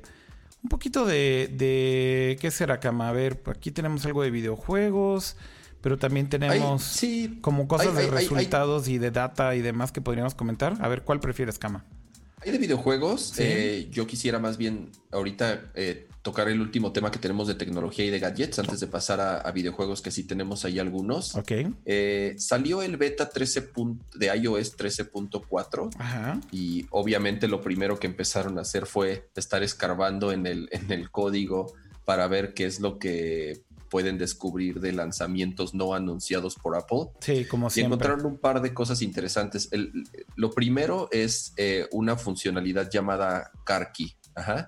Que es Car Key, o por lo menos de las pistas que se han encontrado en el, en el código del beta de iOS. Ajá. Es una funcionalidad para que en tu teléfono puedas crear llaves virtuales, si les podemos llamar así. No es nada nuevo, obviamente. Es para que los autos que tienen funcionalidad N F C para poder abrir y arrancar tu coche, ajá, lo puedas hacer desde, desde tu teléfono, ¿no? Entonces, eh, hay algunos autos en donde tú con tu teléfono, si tienen N F C, ya prácticamente cualquier eh, celular de gama media, media alta moderno lo tienen, ya sabes, te acercas a tu auto y lo, y lo abre y también puedes encenderlo. ¿Cuál es la diferencia de, de esta funcionalidad? Lo que dicen es que tú puedes crear llaves virtuales temporales. Ajá. Supongamos si quieres eh, prestarle tu coche a alguien, tú puedes crearle una llave virtual a su, y se la mandas a su teléfono para que pueda este, abrir el coche y manejarlo, ¿no? O no sé, se me ocurre que hayas dejado las llaves o que... No lo sé. Eh, Fíjate que esto es algo bien... que hoy en día ya puedes hacer eh, con algunos coches, por ejemplo, con los Teslas, lo puedes hacer, exacto, pero vía Bluetooth. Eh, uh-huh. Como bien decías, esto es como otra implementación totalmente distinta, ¿no? Eh, o quién sabe, a lo mejor también utiliza Bluetooth, pero por ejemplo en, en Tesla, tus teléfonos celulares realmente se pueden convertir, convertir en tu llave y utilizan llave. Bluetooth Low Energy, simplemente para que cuando estés cerca del coche lo reconozca. La verdad es que funciona más o menos. Te diría que un sesenta a setenta por ciento de las veces no Hijo, es lo que reconoce Bluetooth tan es... rápido. A veces inclusive no abre, y si no traes la llave, güey, este, o sea, sí nos ha pasado que de, de pronto ni siquiera abre y pues no traes la llave, güey, pelaste, güey, ¿no? O sea, te quedaste varado. Este, entonces no, no funciona tan bien, pero funciona.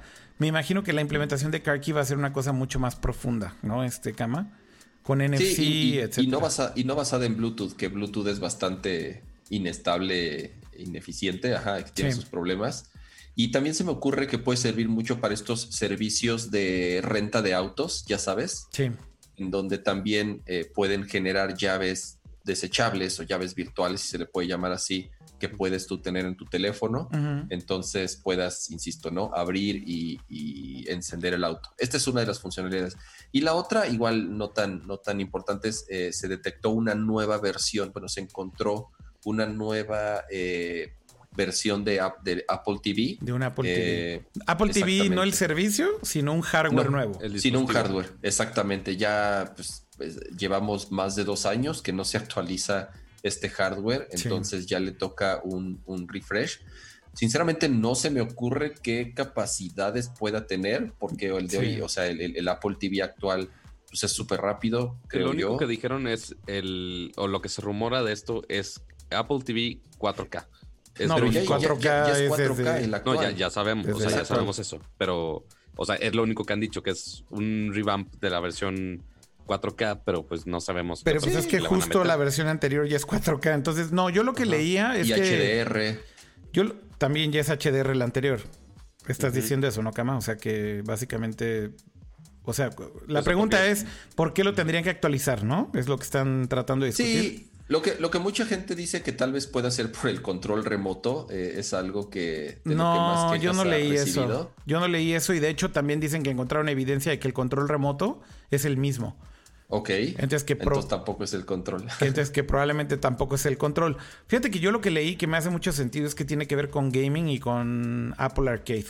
Ok, que, puede ser, sí. Que lo que dicen es que básicamente con un nuevo procesador, porque Apple T V cuatro K tiene una diez, que pues como bien decías, Camas, de hace tres años, ¿no? Eh, pues básicamente ya los juegos ya no corren a lo mejor tan bien como podrían correr. Entonces dicen que una de las cosas que podrías utilizar en un nuevo Apple T V eh, con un nuevo procesador, pues es que los juegos de Apple Arcade corran mejor. Eso me suena sí, un poco sentido. más lógico, ¿no? Este, uh-huh. tiene, tiene sentido. Tiene más sentido, pero sí, a mí también no se me ocurre que otra cosa más. Todo lo demás, pues lo hace bien. Corre cuatro K bien, H D R, Dolby Vision, todo, etcétera. La, la interfaz es súper rápida, carga las sí. películas súper rápido, el switch entre aplicaciones es muy rápido. Lo que Está sigue siendo horrible es el pinche control remoto, güey. Yo coincido con eso, güey.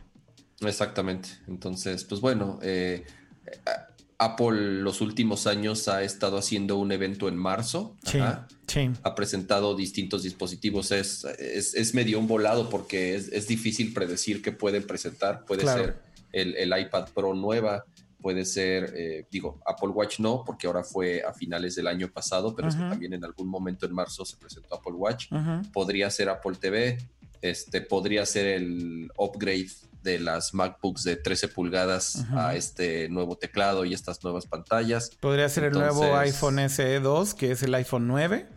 Exactamente. Como este iPhone Dicen un poco más económico, que en teoría está en desarrollo desde hace rato, ¿no? Un iPhone más, más barato. Eh, uh-huh, pero con uh-huh. nuevos procesadores, que también está uh-huh. ahí como on the cards, ¿no? Como el S E en, el, en su momento. Exacto. y el y el C, que sí. el, el de colorcitos, ¿no? Sí. Este, este teléfono que sale como a mitad de vi- a, a mitad de la vida de, del, pues, del principal, que en este caso fue, fue el once. Pero sí. bueno, justamente también es, es otro rumor de este evento de marzo y de las cosas que se han encontrado en, en, en iOS eh, catorce. Oigan, eh, si quieren para hablar rápido de trece, algo... Perdón, en iOS trece punto cuatro, no catorce. Ok, iOS trece punto cuatro. Si quieren para hablar de los últimos, últimos temas de tecnología, podemos hablar de algunos datos de compañías de streaming, que como hubo reporte de resultados financieros de algunas otras compañías esta semana, salieron uh-huh. por ahí cosas interesantes y anuncios interesantes. ¿Por qué no hablamos un poquito de streaming? Y de streaming, la primera noticia que me gustaría... mencionar, que de hecho la voy a poner aquí vía este, ¿cómo se pronuncia esto? Shataka, ¿no? Eh, la de tecnología Ajá. de uh-huh. España. Fíjense que ya confirmaron la eh, el lanzamiento de Disney Plus en México, ¿no? Eh, y básicamente, bueno, pues aprovecharon que con la entrega de resultados financieros el C E O de Disney, Bob Iger, aprovechó para decir que en México y, la, y América Latina siguen los planes para la llegada de Disney Plus, el servicio de streaming de Disney, que esperan que suceda hasta finales de dos mil veinte y principios de dos mil veintiuno, güey. Eh, o sea, básicamente para los que tenían esperanza de que esto de manera, ¿cómo decirlo?, legal va a llegar rápido a México, pues olvídenlo, váyanse olvidando de esto. Yeah. Eh, si bien nos va a finales de este año... Si nos va un poquito mal es hasta principios del próximo año, así que la espera todavía pareciera ser que es de un año. A ver, yo no entiendo cómo es que se podrían tan, tardar tanto, güey. Todo el contenido de Disney Plus, güey, tiene español y tiene subtítulos en español y doblaje en español, güey. Hoy en día, güey. Sí. O sea, ¿qué es lo que los está deteniendo, güey, para lanzarlo en México? Te digo algo, mi suposición, este, esto es algo muy personal, no me consta, no tengo ninguna fuente para comprobarlo, pero creo que tiene que ver con temas de marketing de México y de América Latina. De, de cómo okay. sus teams seguramente no tienen ni idea, güey. Ni idea de cómo van a promocionar esto. En dónde, dónde van a hacer el user acquisition. Cómo van a jalar usuarios. Este, temas de pricing. O sea, cosas muy básicas en ese sentido. Como la comunicación para lanzar un servicio como esto. Parece muy fácil, pero pues... necesitas hacerle mucho ruido a esto para que la gente se dé cuenta que ya existe el servicio. si al final lo que quieres son suscriptores que paguen, ¿estás de acuerdo? Sí, más en un, eh, ya lo hemos platicado en, en ediciones anteriores, eh, en México ya están, digo, no, no, no, no porque en Estados Unidos no estuviese así, pero la, la capacidad de gasto es distinto. En México ya hay una oferta bastante amplia de distintos servicios de streaming y pues en, en, en las distintas encuestas que hemos hecho y que se han publicado, pues la gente ya está casada con una que principalmente es Netflix. A lo mucho tiene una segunda que bien podría ser Amazon Prime Video, y eso es porque tiene su cuenta de Amazon. Sí. Entonces ya el estar pagando una tercera, eh, además de tu Sky o este Easy o whatever servicio que tengas de televisión por cable, sí, que en México sigue siendo eh, fuerte, un servicio que mucha gente sigue pagando, claro, este eh, además de las otras que existen, ¿no? Eh, de, de, de, de, de, incluso las nacionales. Entonces el, el entrar a, a un pelear contra nuevo, esas, uh-huh, exactamente, ¿eh? no, no, no está tan, no está tan fácil, y como tú dices, sí es un tema de estrategia y de comunicación para saber cómo pueden atacar el mercado mexicano y el mercado latino y pelear con servicios que cuestan noventa y nueve pesos al mes, ¿no? Y, de, y deja tú con servicios que cuestan noventa y nueve pesos al mes. Justo como menciona aquí en el chat este Aldrin Soto, ¿para qué pagar un servicio si ya vio Mandalorian en Xvideos? Esa es la peor de todo, pero pues yo creo que esa es la historia de siempre de la piratería, güey. Y eso es lo que las compañías grandes no terminan de entender, o sea... Hoy en día, si tú haces un servicio digital, güey, y no incluyes a un país, básicamente estás diciéndole, vayan y piratenos, güey, en lo que resolvemos nuestros problemas y en lo que encontramos la manera de, de, pues, ¿cómo decir? De arreglar nuestro modelo de negocio para poder ir a su mercado, güey. Entonces, efectivamente, ahorita, bueno, ya anunciaron que la segunda temporada de Mandalorian, por cierto, va a salir en octubre de este año. Así que pues hay una razón ahí para regresar al servicio si es que no lo quieren seguir pagando ahorita. Pero como, como bien dicen, si ya lo vieron ahorita, ¿no? Y, y Disney Plus anuncian que lo van a lanzar a finales de año, ¿no?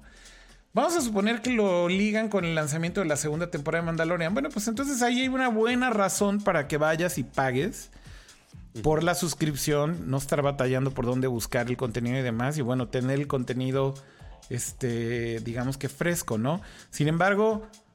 Otra vez, güey. O sea, para mí el problema es el tema de la comunicación.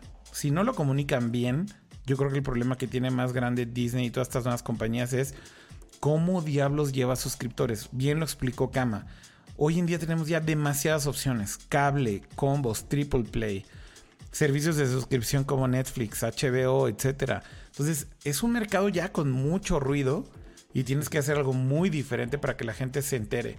El otro día estaba hablando con una compañía que tiene un servicio de suscripción. No voy a decir nombres porque no los quiero balconear. Pero literal les preguntaban, ¿cuál es su estrategia de user acquisition? Güey, no me supieron responder la pregunta, güey. O sea, me decían, corremos campañas. Y entonces yo, yo así de... O sea, güey, ah. o sea, bueno, obviamente deben de estar corriendo campañas. Pero ¿cuál es la estrategia, güey? O sea, no, ¿cuál es la forma? Me imagino que corren campañas de banners por performance o por programático. Vete a saber... Este, pero ¿cuál es la estrategia? O sea, ¿a quién le están llegando? ¿Cuál es el mensaje? ¿Cuál es la audiencia? ¿En dónde están? ¿Qué canales de distribución? O sea, nada de eso, güey, lo tenían claro, ¿no? Entonces se me hizo como muy extraño, pero justamente ahí me hizo darme cuenta que lanzar un servicio digital de streaming hoy en día, pues la neta, la neta, no son enchiladas, güey. O sea, no está tan fácil como, a ver, ¿saben qué? Ahí les va, chavos, ¿no? Este, tienes que planear mucho, tienes que hacer cosas... Eh, tienes que echarle ganas. Hay aquí por ahí una nota que tiene que ver también con Spotify, que vale la pena comentar, y tiene que ver con los resultados justamente de su trimestre.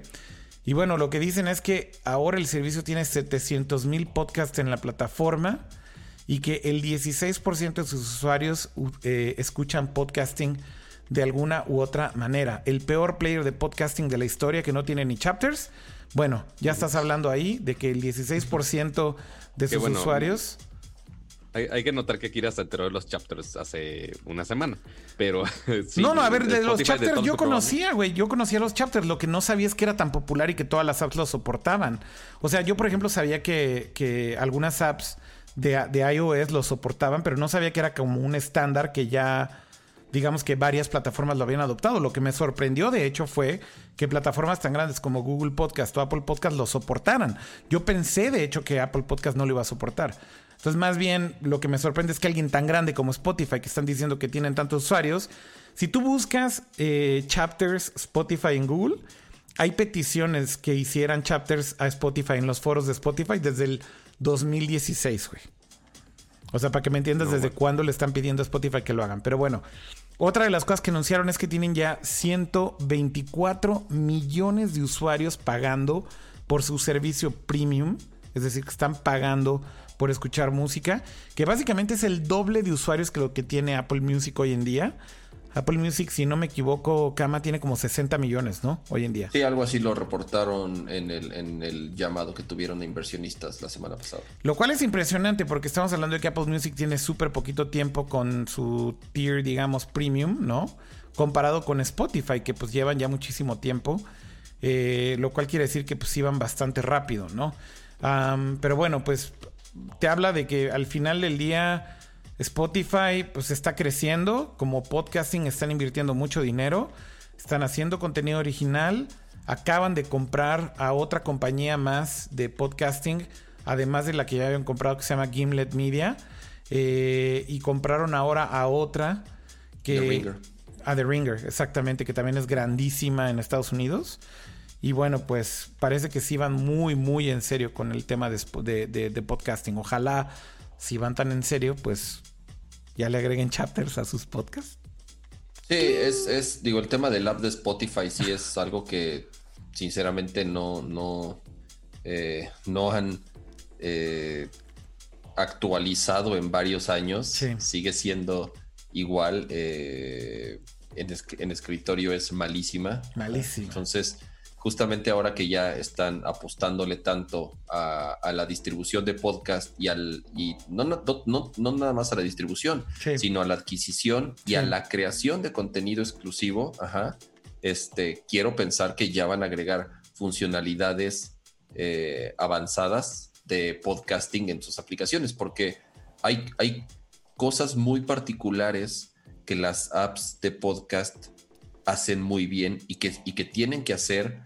Eh, como digo, no nada más lo de, lo de los capítulos, que es súper importante, sino soportar notas, uh-huh, soportar eh, portadas dinámicas, uh-huh, eh, soportar sincronización entre dispositivos, porque digo, hay, hay podcasts muy largos que tú empiezas a escuchar tal vez en tu, en tu iPhone y después quieres seguir escuchando en tu iPad o en tu computadora, entonces para que continúen desde donde te quedaste, ¿no? Eh, Entonces eh, hay otras en donde tú puedes compartir clips, puedes eh, leer las notas del podcast. Entonces sí tiene funcionalidades muy particulares que Spotify, evidentemente, al ser una aplicación por, para la cual no fue creada, pues se queda muy, muy corto para eso, ¿no? Sí. De hecho, una de las cosas también aquí interesantes de, de Spotify es que creo que hay cosas que han hecho muy bien, ¿no? Por ejemplo, yo sigo diciéndolo y lo sigo... cacareando cada que puedo. La única razón por la cual sigo pagando mi cuenta de Spotify es por el algoritmo de recomendación de Discover. Eh, la realidad es que el algoritmo de, de recomendación de Discover no de Spotify se me hace impresionante, porque ahora ya Discover ya na, yo, na, no, no nada más es este tu Discover Weekly, ¿no? Que era lo, lo único que te daba antes. Ahora te hace playlist, eh, por ejemplo, una cosa que se llama Release Radar, que es eh, que te compila lanzamientos nuevos de tus artistas favoritos, lo cual está increíble. Utilizando data de, tu, de lo que tú has escuchado antes y tus artistas favoritos, te recomienda nueva música de tus artistas favoritos. Luego tienes tu Discover Weekly. Luego tienes este, otras playlists que se llaman... este Hijo, se me olvidó el nombre, cómo se llaman, pero creo que son Your Daily Mix, creo. Daily Mix uno, dos, tres, cuatro, cinco, etcétera. Eh, y luego sugerencias también basadas en, ciertas, en ciertos artistas. O sea, en ese sentido sí creo que, güey, Spotify está años luz, güey. O sea, neta, años luz, güey, de lo que está pasando con otras plataformas. O sea, por ejemplo, el, re- el algoritmo de recomendación de Apple Music, güey, es pésimo, güey. Pésimo, ¿no? Lo, cuando te vas a Browse... o Discover, más bien, como, como su browse, el equivalente. Ta, güey, o sea, te pone, ¿qué están escuchando tus amigos, güey? O sea, no, no mames, güey, ¿qué es esto, güey? Este, dos mil uno, güey, este... O sea, muy, muy chafa en ese sentido, ¿no? Eh, pero bueno, por otro lado, pues sí, la calidad de audio de Spotify es malísima, güey. Ya decíamos, lo del podcasting, creo yo que todavía tiene muchas áreas de oportunidad. Eh, el app del desktop, coincido contigo, Cama, es horrorosa, güey, ¿no? Este, de las peores que hay de desktop, yo creo. Creo que hasta la de Amazon, güey, podría decir que está mejor la Amazon Music. Que, que mira que son especialistas en hacer interfaces horrorosas. Este, y también el nuevo Apple Music, por cierto, debemos decir, es una de estas apps que están hechas con este nuevo framework, Cama, ¿cómo se llama? Este, el que es para... No, de hecho Apple Music, Apple Music sí es nativa. Ah, ¿esa sí es nativa? Sí, entonces, Apple Music es nativa. Apple Podcast, ajá, es la que usan... Apple Podcast también es nativa. Eh, no, la ni que más. No es nativa es, es Home. Ajá. Ni Apple ah, no, Podcast. Apple Podcast sí es Catalyst. Ajá. Es Catalyst, exactamente, que es, funciona mm. horrible, güey. Este... Sí, como la de Apple, la de Home también. Eh, vale, hijo, Catalyst es... No, no, bueno. O sea, yo creo que es una buena idea, para los que no saben de qué estamos hablando, es este framework nuevo que Apple está haciendo para que puedas hacer una app que solamente hagas una sola vez y la puedas publicar al mismo tiempo tanto en Mac como en iPad. Digo, es una buena idea en papel, ¿no? Para poderle dar más apps. Obviamente lo que están tratando de hacer es darle más apps a la Mac que al iPad, porque hay más apps en iPad que en Mac. Este... Claro. Entonces están tratando de jalar a los developers de iPad a que porten sus apps a Catalyst para que las puedan lanzar también en Mac. Lo cual no está mal, pero creo que todavía le falta bastante trabajo al, al framework. Y pues todavía no jala tan bien. Creo que el ejemplo perfecto es podcast. Sí, requiere, requiere mucho trabajo para que el app que hiciste en, en, en iOS funcione como deba de ser en, en Mac. O sea, el, el, el, el, el, el mundo de Mac... y de iOS es, es muy distinto en cómo debe de verse y funcionar un, una aplicación. Por acá Jonathan en YouTube dice, también las recomendaciones de Tidal o en Amazon Music son pésimas. Perdón, Pato, ibas a decir algo. Este, sí, quería hacer un poquito de backtrack al tema de, de Disney. Ajá.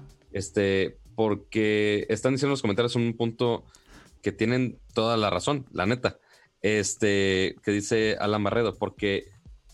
yo creo que también retrasaron todo esto del lanzamiento. O sea, porque lo tenían inicialmente pensado para principios de dos mil veintiuno. Sí. Este, y ahorita para finales de dos mil veinte. Correcto. Pero justo ahorita, porque Amazon tiene la exclusiva de todo M C U y de todas las películas animadas de Disney que están en uh. Amazon.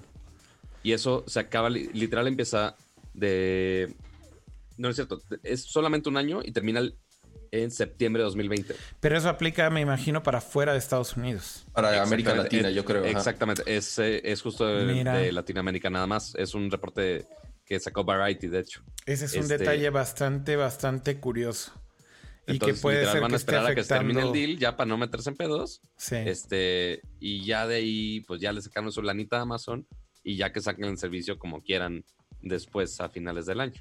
Sí, que es lo que tuvieron que hacer con Amazon, digo, con Netflix justamente, poco a poco irles quitando las licencias de Marvel, las películas de Disney, eh, y entonces ya que terminaron justamente estos acuerdos que tenían y ya estaba completamente limpio de contenido de, Dis- de, de Disney, entonces ya pudieron salir con, con su plataforma de contenido exclusivo. Sí. Sí, entonces, sí, entonces sí. Yo creo que también es parte, o sea, parte de lo de comunicación, sí, yo, o sea, yo creo que eh, dijeron, ok, mientras arreglamos todo nuestro desmadrito de comunicación, vamos a darle la licencia a alguien más y sacarle provecho de ello. Este, y pues también legalmente pues se amarran a que, ok, en un año ya lo lanzamos y no hay pedo. Ah, eso es buen punto. Fíjate que otra de las cosas que por ahí se nos olvidó comentar, pero también tiene que ver como con estas noticias de streaming. Eh, se confirmó esta semana que Disney Plus ya tiene veintiséis millones de suscriptores desde su lanzamiento, güey. Y bueno, pues todos son pagados, no hay inversión gratis ni nada. Todas son pagadas, güey, lo cual también te habla de que pues va creciendo bastante rápido, güey. O sea, es sobre todo para haber entrado en mercados premium, ¿no? Porque pues entraron en Estados Unidos y en países en donde la gente creo que sí tiene... una, eh, digamos que attach bastante cañón con, con Disney, pues bueno, les ha funcionado bastante bien. Saúl está gritando en el chat diciendo que le hagamos caso, pero no entiendo. ¿Qué, qué está diciendo? Te hacemos caso. A ver, ya te estamos Ajá, no. haciendo caso, Saúl. Ahorita nos dices. Nada más no flodees, porque si no te ponemos ban. Güey, háganme puto si no, caso. Hay tab- si no, hay tabla. Aquí tengo el ban listo, o sea, digo, lo puedo banear en dos segundos, pero pues más bien que diga ya que quiere. O, o, o que ya se calle. Este... Sí. Ese, esa nota de Disney Plus bastante importante, ¿no? Eh, del número de suscriptores. Y por ahí también otra que fue curiosa de esta semana. Por ahí se me está escapando una más. Pero bueno, tiene que ver con streaming también. Y la estoy agrupando ya aquí, aquí. Forzando, forzando la máquina con que es de streaming. Porque por ahí salió el jefe, el jefazo de Xbox.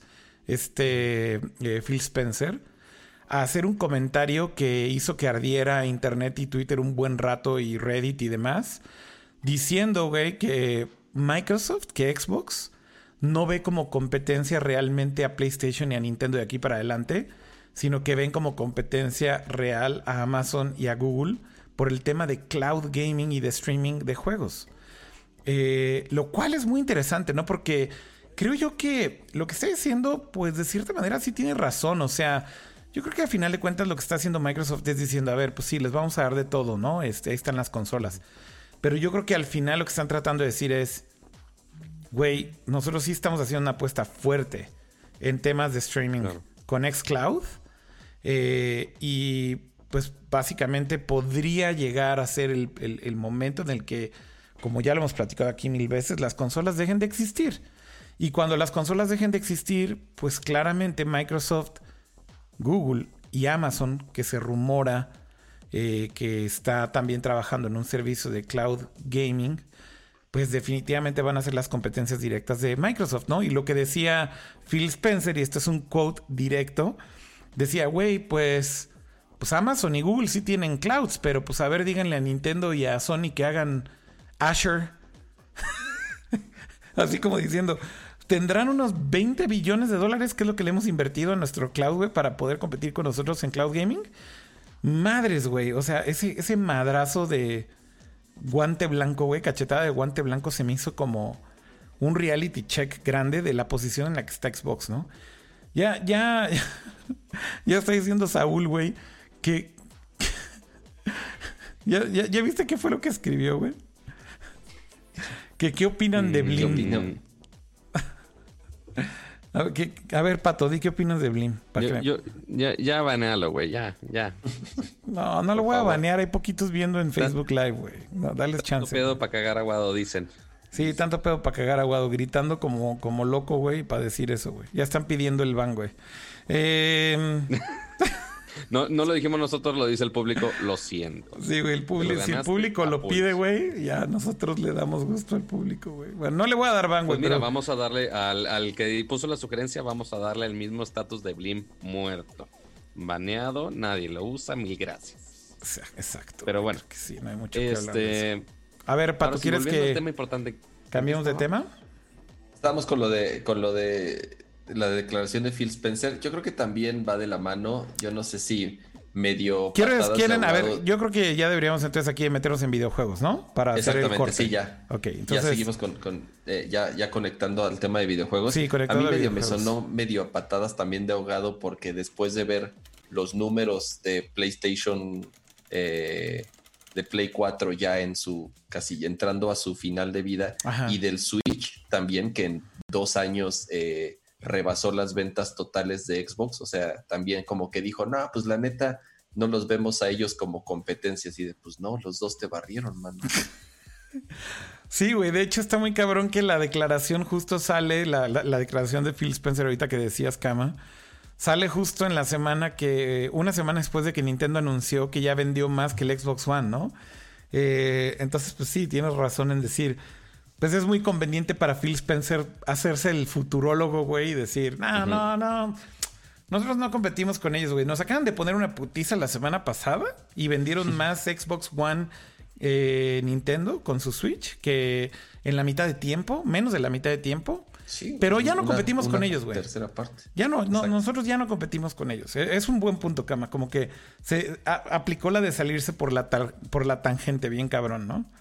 Exacto. Eh, pero bueno, yo creo que es justamente nuestro tema de introducción a videojuegos. Sí. Eh, y tenemos ahí dos, tres cosas interesantes. Sí. para el, para el cierre del, del show, ¿no?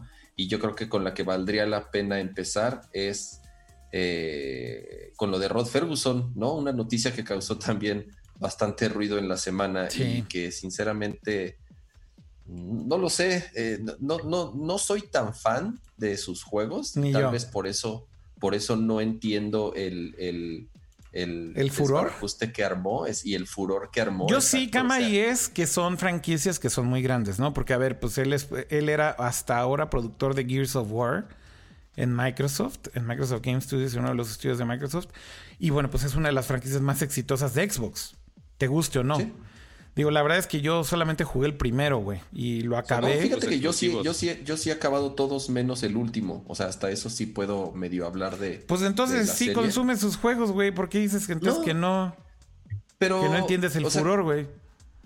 Porque como tal, eh, no siento que yo que, que sea él como tal el responsable o el único responsable o, o, bueno, o director. Pues es, es el productor, güey, pues es quien dirige. Pero no es el director, ¿o sí? O sea, él es el... No, el, pero un productor, no el... pero un productor al final del día hoy en un estudio, güey, realmente es el que toma las decisiones fuertes. De es como juego. Lo de Cliff Bleszinski, güey. Cliff Bleszinski fue el creador de Gears of War, ¿no? Bueno, de los co-creadores junto con todo el team, pero el concepto original, pues sí, Cliff tuvo mucho que ver. Entonces, igual, cuando él se va... Eh, de Epic, porque en su momento era Epic quien hacía Gears of War antes sí. de que Microsoft comprara la licencia, de este, justamente también, no, este eh, se fue la mente maestra y ya Gears no va a ser lo mismo, y bueno, resulta todo lo contrario, Gears sigue siendo un éxito y los juegos que hace Cliff Bleszinski por fuera terminan siendo un bodrio todos, ¿no? Este, aquí, aquí el tema es que no se va, no se va a cualquier lado, no. Sí, o sea, se va a Blizzard a dirigir Diablo, güey. Diablo, güey. Que sí. Diablo es... Eh, híjole, te podría no, decir... No es un nombre chiquito. No, no, no. Te podría decir eh, que, que es eh, la marca... Yo no sé si más querida de Blizzard, pero por lo menos la que fans... Bueno, es muy difícil, güey. Es que también obviamente tienen Warcraft y tienen World of Warcraft. Pero Diablo significa muchísimo. Eh, creo eh, creo que es el, la, y es, el, es el público más metido. Y Quiero es el pensar. siguiente juego más importante que tiene Blizzard. O sea, yo creo que ni siquiera Overwatch dos como tal va a causar el impacto y tiene la importancia y tiene tantos ojos encima como, como Diablo cuatro, que es un juego que está bastante documentado, que ha sufrido bastante en el desarrollo, ha sufrido bastante en la dirección. Entonces, justamente yo creo que por eso se traen a este cuate. O sea, que sí te podría decir que sí tiene como un récord, eh, yo no sé si perfecto como tal, pero pues prácticamente todos los juegos que sacó con, con, con eh, Coalition de Gears of War, pues todos han sido exitosos y han vendido mucho, ¿no? Entonces... Eh, por algo lo siguen haciendo. Exactamente, pero lo que sí no sé es... Eh, eh, pero ya si, quince años de llevar la franquicia. Claro, si sea, si sea tan... tan eh, si sea él... el mejor como para sacar a flote eh, el, el, el siguiente Diablo, ¿no? Entonces, eh, no lo sé. Eh, sigo medio descifrando justamente el, el por qué tomó esa, esa decisión. Sí, para mí también se me hace un poco raro, ¿no? Como bien dices, pues obviamente su track record es bueno y claramente ha hecho un gran trabajo, insisto, en... en Microsoft eh, liderando Gears of War. Insisto, te guste o no este juego o esta, esta, esta serie, pues güey, Gears es el pinche bolillo, güey, ¿no? Este, vende como pan caliente. Digamos que es como la franquicia complementaria a los que no les gusta tanto Halo. Inclusive yo te diría que tal vez hay un overlap entre los dos. Uh-huh. Eh, pero, o sea, vaya, creo que Es, es, es indudable, digamos, el legado que tiene Gears of War sobre las consolas de Xbox. Entonces, creo que es un veterano de la industria que sin duda tiene mucha experiencia haciendo juegos de producciones muy, muy grandes, ¿no? De producciones de muchos millones de dólares.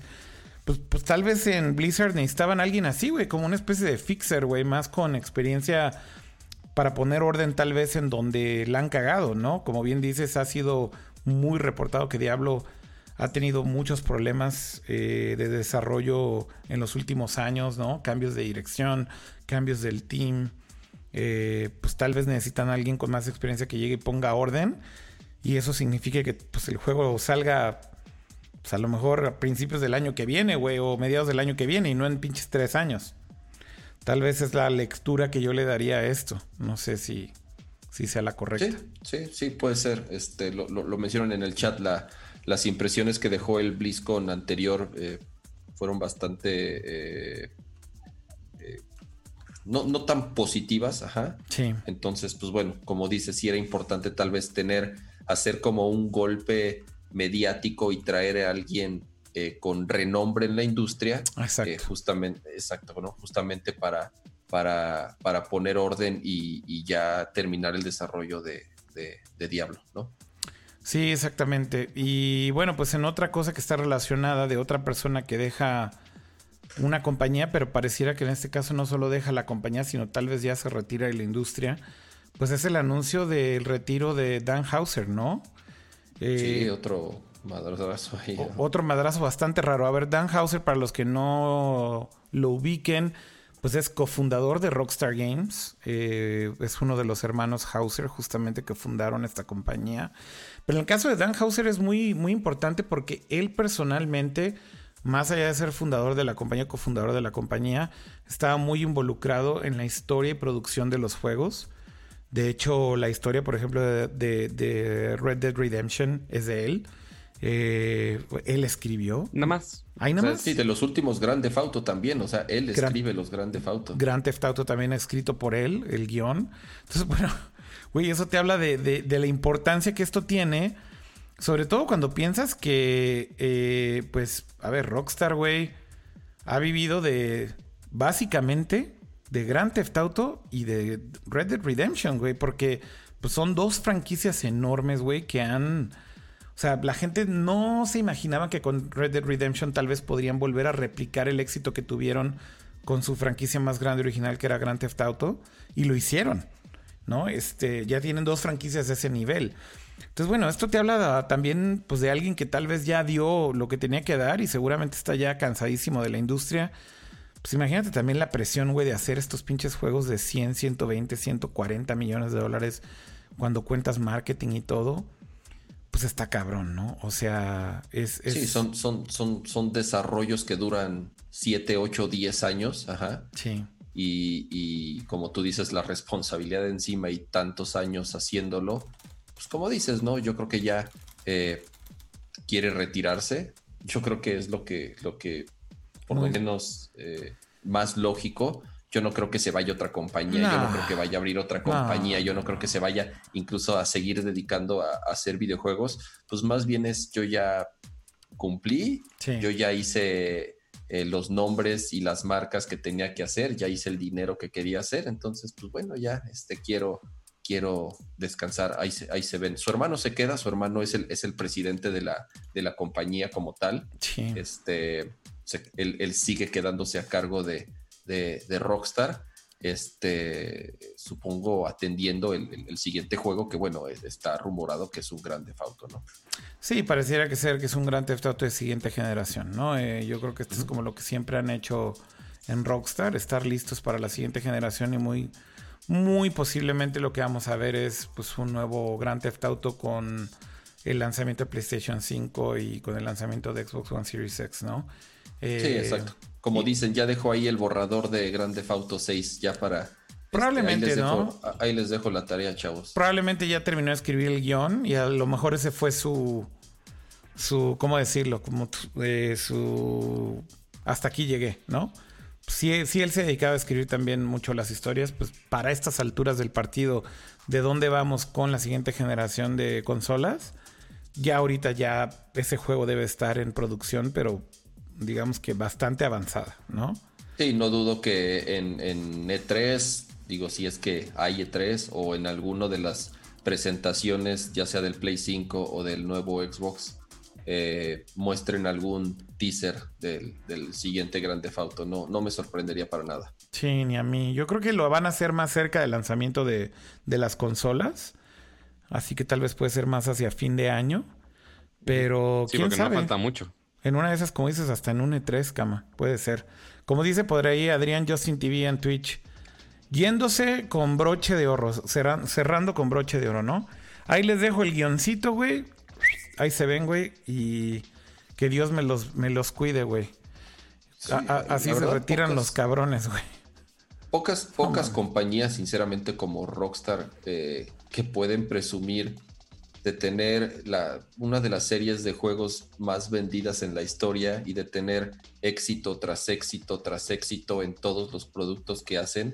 Hasta el maldito juego de ping pong que hicieron, ¿te acuerdas de, sí. de, de, de, del juego de ping pong sí. que hizo Rockstar? Sí, no, o sea, hasta ese juego estuvo súper bien hecho y la verdad vendió muchísimo. Sí. Este, digo, creo que, creo que merece ya retirarse y, y, y tomar un descanso, ¿no? Dice por acá César Vázquez en YouTube, pero realmente la historia es lo que lo hace atractivo. Yo creo que sí, en el caso de los juegos de Rockstar Games. A ver, bueno, también tiene un logro técnico siempre alto, ¿no? Gráficos muy, muy cool, con mucha producción, con mucha, con mucha interacción, por ejemplo, con N P Cs, ¿no? En non-playable characters. Pero yo creo que la historia, definitivamente, por lo menos en el caso de Rockstar, eh, de Red Dead Redemption y Grand Theft Auto, es posiblemente las cosas clave, ¿no? Que pues es como un guión muy a la Hollywood, por decirlo de alguna manera, ¿no? Muy bien escritos, muy bien pulidos, con personajes que sí son entrañables, con historias que sí son memorables. Sobre todo también con momentos que son como memorables, ¿no? Momentos muy épicos, güey, o momentos muy chingones. Pues estos juegos están llenos de momentos cinemáticos, ¿no? Como Red Dead Redemption, pues tiene estas secuencias y estas cosas que pues lo hacen único. Y insisto, es muy el pedo como de Hollywood mezclado con un juego por el lado de la historia, ¿no? Este, entonces creo que sí, es muy importante. Pero bueno, pues... leyenda viviente eh, Dan Hauser, y se va. Y tal vez ahí lo podemos conectar con una noticia bien rara de PlayStation que decían que están listos para mostrar PlayStation cinco, Cama, pero que no quieren todavía decir qué pedo, güey. Están ahorita como que Xbox y Play como con esta estrategia medio rara de a ver, güey, tú primero di el precio. No, mejor tú primero, ¿no? Exacto, eh, salió un, eh, publicaron el sitio oficial del, de PlayStation cinco, o sea, ya sí. existe la, la U R L. Sí. Y pero seguro tiene una buena información, ¿no? Exactamente, es el logo de PlayStation cinco y abajo un texto que dice casi casi, eh, estamos ansiosos de platicarles qué es lo que hemos preparado, pero pues todavía no es momento, ¿no? Se rumora que va a haber un, un evento Eh, de PlayStation. Bueno, se rumoraba que iba a haber un evento en febrero. Eso ya se desmintió. Exactamente, creo ya después de, de justamente esta declaración ya ahorita oficial de Sony. Hay un, ahorita hay un leaker en Reddit que dice que el evento es en marzo. Ok, ya es en marzo entonces. Sí, porque que, que ya eh, falta al, nada. Al, al, iba a ser primero en febrero. Y eh, no me acuerdo bien quién, quién fue el que hizo la declaración del precio. Creo que fue Sony, ¿no? El que dijo... todavía no queremos anunciar nada de los costos hasta que sepamos qué va a hacer Microsoft. Entonces, como tú dices, están así de tú primero. Es como, cuelga tú, oh, no, cuelga tú, juego no, pendejo, cuelga tú. No, no, no, güey, pero ¿sabes qué es lo que más me da risa, güey? Por ahí vi un meme, güey, que decía que Sony debería de anunciar el precio del PlayStation cinco diciendo, el precio del PlayStation cinco es... cincuenta dólares menos que lo que anuncia Xbox, güey. Así, ya la chingada, güey. Ya para que lo anuncien hoy, güey. No se tengan que esperar. Pues, güey, ¿cuánto anunció Xbox, güey? quinientos, ya. Entonces, cuatrocientos cincuenta, güey. Nosotros lo prometimos así, güey. Ya. No, no hay pedo, güey. Pero es que creo que los dos están muy a la... Eh, eh, como... pues, súper expectativa, ¿no? Porque... Tú...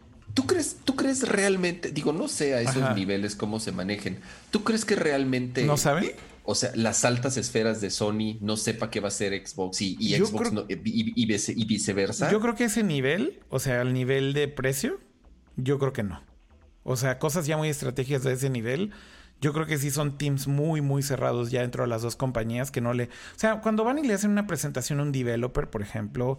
o te hacen full disclose de PlayStation cinco del lado de un dev kit, ¿no? Si vas a hacer un juego. No hablan nada de esto, Cama. No te dicen precios de la consola, güey. No te enseñan el diseño de la consola. Te dan un dev kit, güey. Que pues ya está filtrado por todos lados y ya vieron cómo es. Y pues no se parece nada a lo que va a ser la consola. Nunca se han parecido los diseños de los dev kits a las consolas. Entonces, bueno, a lo mejor en años, hace muchísimo tiempo, ¿no? Como con un Play uno tal vez sí. Pero a lo que voy es... creo que en temas tan delicados como el precio o la fecha ya específica, eh, siento que ahí sí, güey, o sea, eso, puta, güey, pocas personas dentro de estas compañías saben, güey. Estoy hablando de tal vez veinte, treinta, cuarenta personas, güey. Son las que, que realmente además creo que sí decidiendo. Son decisiones que toman, como tú dices, de último momento, ¿no? Y, y sí hay pues casos sí. como documentados sí, sí. que de último momento deciden ajustar los precios sí. de, de, de las consolas basado en, en lo que el otro... en lo que el otro hace. Sí, no es que estén improvisando, es que tienen varios planes, ¿no? Tienen el plan A, el plan B, el plan C. Y básicamente el plan A financiero es, a ver, güey, ¿qué pasa si Xbox, güey, anuncia esto? Y tal vez Xbox dice, a ver, güey, ¿qué pasa si PlayStation anuncia lo otro? Eh, por ejemplo, hay detalles que no se saben también, como de qué capacidad va a ser el S S D de las consolas. Eh, ¿Cuánta RAM van a tener? Sigue la discusión de si el Play va a tener menos poder en teraflops que el Xbox One, que el Xbox eh, Series X. O sea, son cosas que al final ya ahorita es muy tarde corregir, sobre todo a nivel hardware, porque ya hay especificaciones técnicas, ya hay dev kits en manos de desarrolladores. Ya no es como que son que... del mismo proveedor. Ya, eh, bueno, son lo, A M D les está dando la tecnología base a los dos con con eh, plataformas distintas, ¿no? Porque uno es Navi y el otro y el otro no, ¿no, Cama? O los dos según son Navi. Yo ya todas son, de, según yo ya todas son de, de. Ah, no, los dos son Navi. Tienes toda la razón. Los dos, son, ajá, ya de prácticamente en lo que está basado sí. Ryzen. Sí. Y, tienes razón. Y en el caso de los G P U. Bueno, no, entonces mira, ahí tienes. Alguien sí sabe, güey. A M D, güey. A M D sabe mucho. Pero te digo algo. Yo creo que A M D solamente sabe la parte de ellos, güey. O sea, yo creo que por ejemplo ellos pues, diseñan el custom silicon, pues, sí, el procesador, lo que sea. A lo mejor ellos sí ahorita dicen, madres, güey, ya a ver, pues tal vez ya se parchó Xbox a Play, porque pues sí sabemos que tiene más teraflops. No lo sé, estoy suponiendo, ¿no? Pero por ejemplo, otros detalles, insisto, tal vez memoria RAM sí lo saben, pero ya en detalles mucho más específicos, güey, como el control, qué funciones tiene el control, ni eso ni A M D lo saben, güey. Obviamente no. O sea, pues llegan sí, nada hasta... nada más les dan los chips y, y, y ya. Ya, güey. Y pues para hacer pero el diseño pero de... Pero todas las funcionalidades nuevas, quién sabe. Exacto, de na... funcionalidades nuevas no tienen ni idea de nada, ¿no? Este, obviamente pueden asumir muchas cosas. Obviamente saben cosas técnicas, insisto, a nivel de memoria o de transferencia de datos o qué sé yo, pero... O saben que sí va a tener un S S D o ciertas cosas, pero insisto, detalles específicos. ¿Qué capacidad? ¿Cuánta RAM? ¿Qué features va a tener el control de una consola o de otra? El diseño. Y sí, esos detalles ya no. No, yo, yo creo que no, güey. Yo creo que no. Ahora, ¿de precio qué, qué, qué le echas? ¿quinientos dólares? ¿Play cinco? Yo a las dos le echo quinientos dólares. De hecho, sigo manteniendo que van a salir en cuatro noventa y nueve las dos. Y yo creo que no hay de otra, güey. O sea, yo creo que arriba de cuatro noventa y nueve eh, es demasiado caro, güey. O yo sea, creo que Xbox, como va a tener dos versiones... Bueno, lo que se rumora es que va a tener dos versiones, el S y el X. ¿Sí es el S y el X? Pues Series bueno, X, digamos que es el que está anunciado ahorita, que es actuales. El high-end.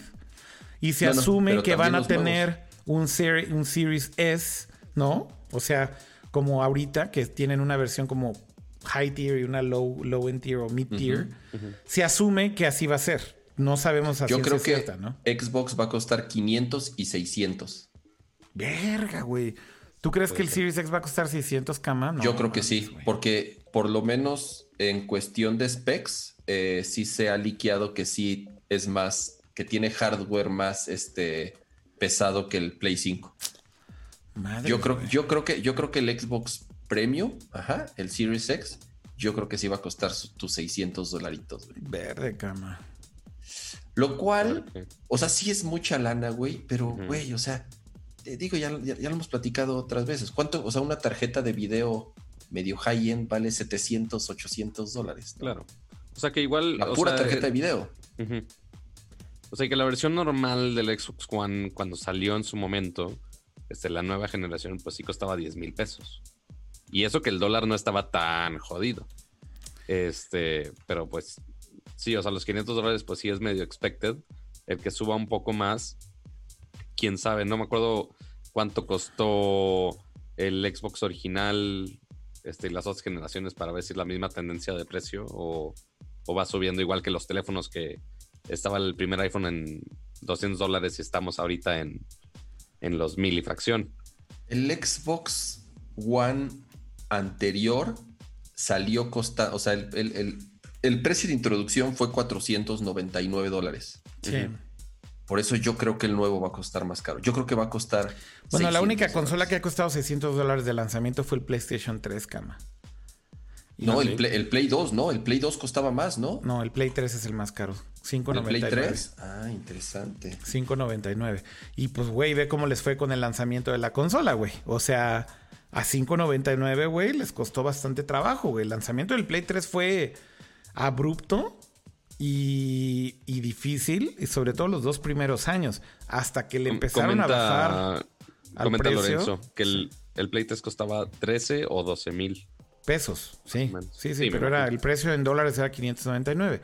A lo que voy es, hasta que empezó a bajar de precio, pues fue cuando comenzamos a ver que ya se empezó a mover más, movieron más unidades, se empezó a volver más masivo. Al final la generación le salió bien a, a Play, o sea, digo, pues, güey, pinche generación la ganaron, la destruyeron, güey, a todos.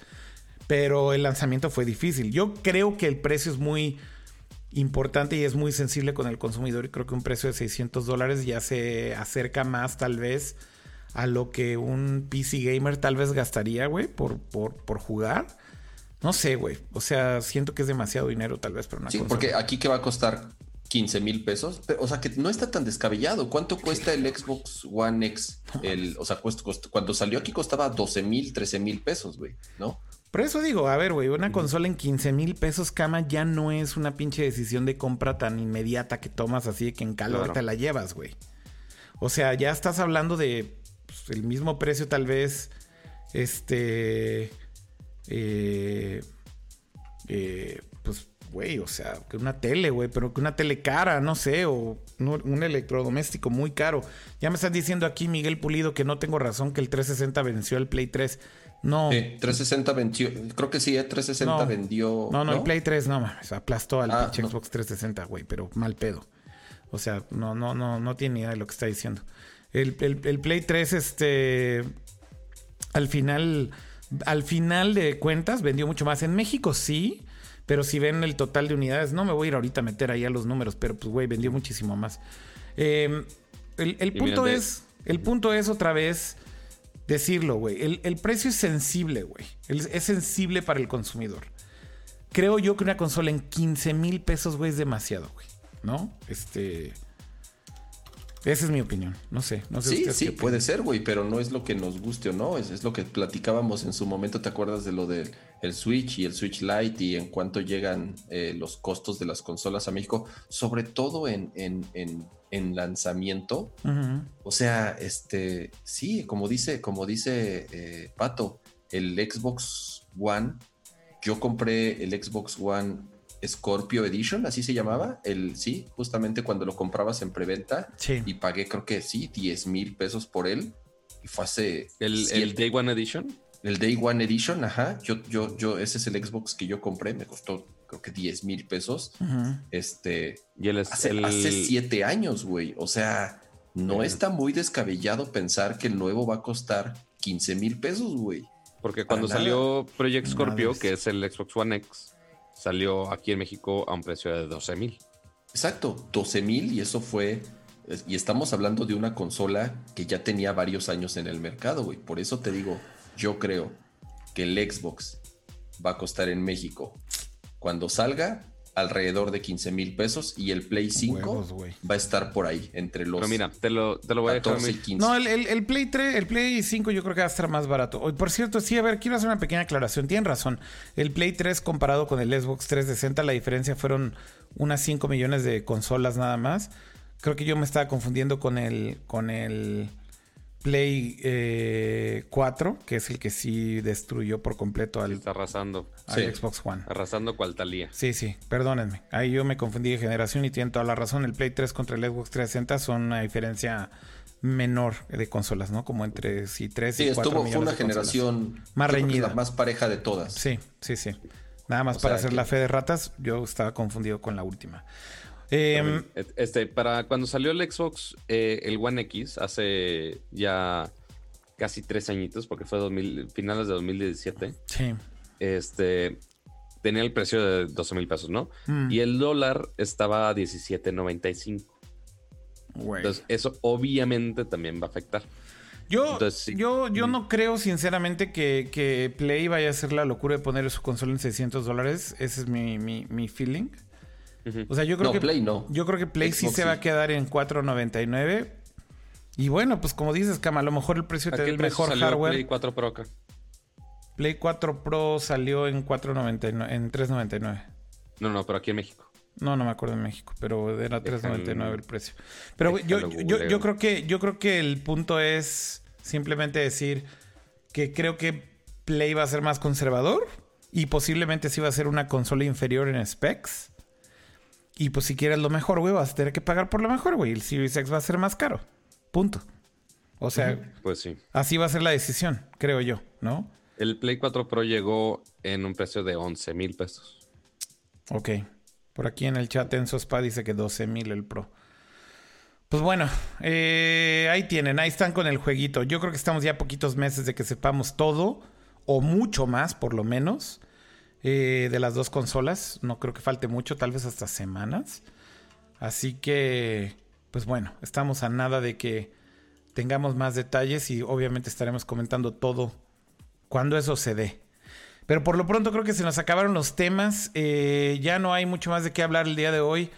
Creo que se nos escapó nada más por ahí un anuncio que se me hizo bastante interesante, que tiene que ver con, con algo que tengo aquí en mis manitas y nada más les quería enseñar muy rápido. Ya no alcancé a dar primeras impresiones del, del Mate, pero bueno, lo tengo por aquí ya, que es el Mate eh, Huawei eh, Mate treinta Pro.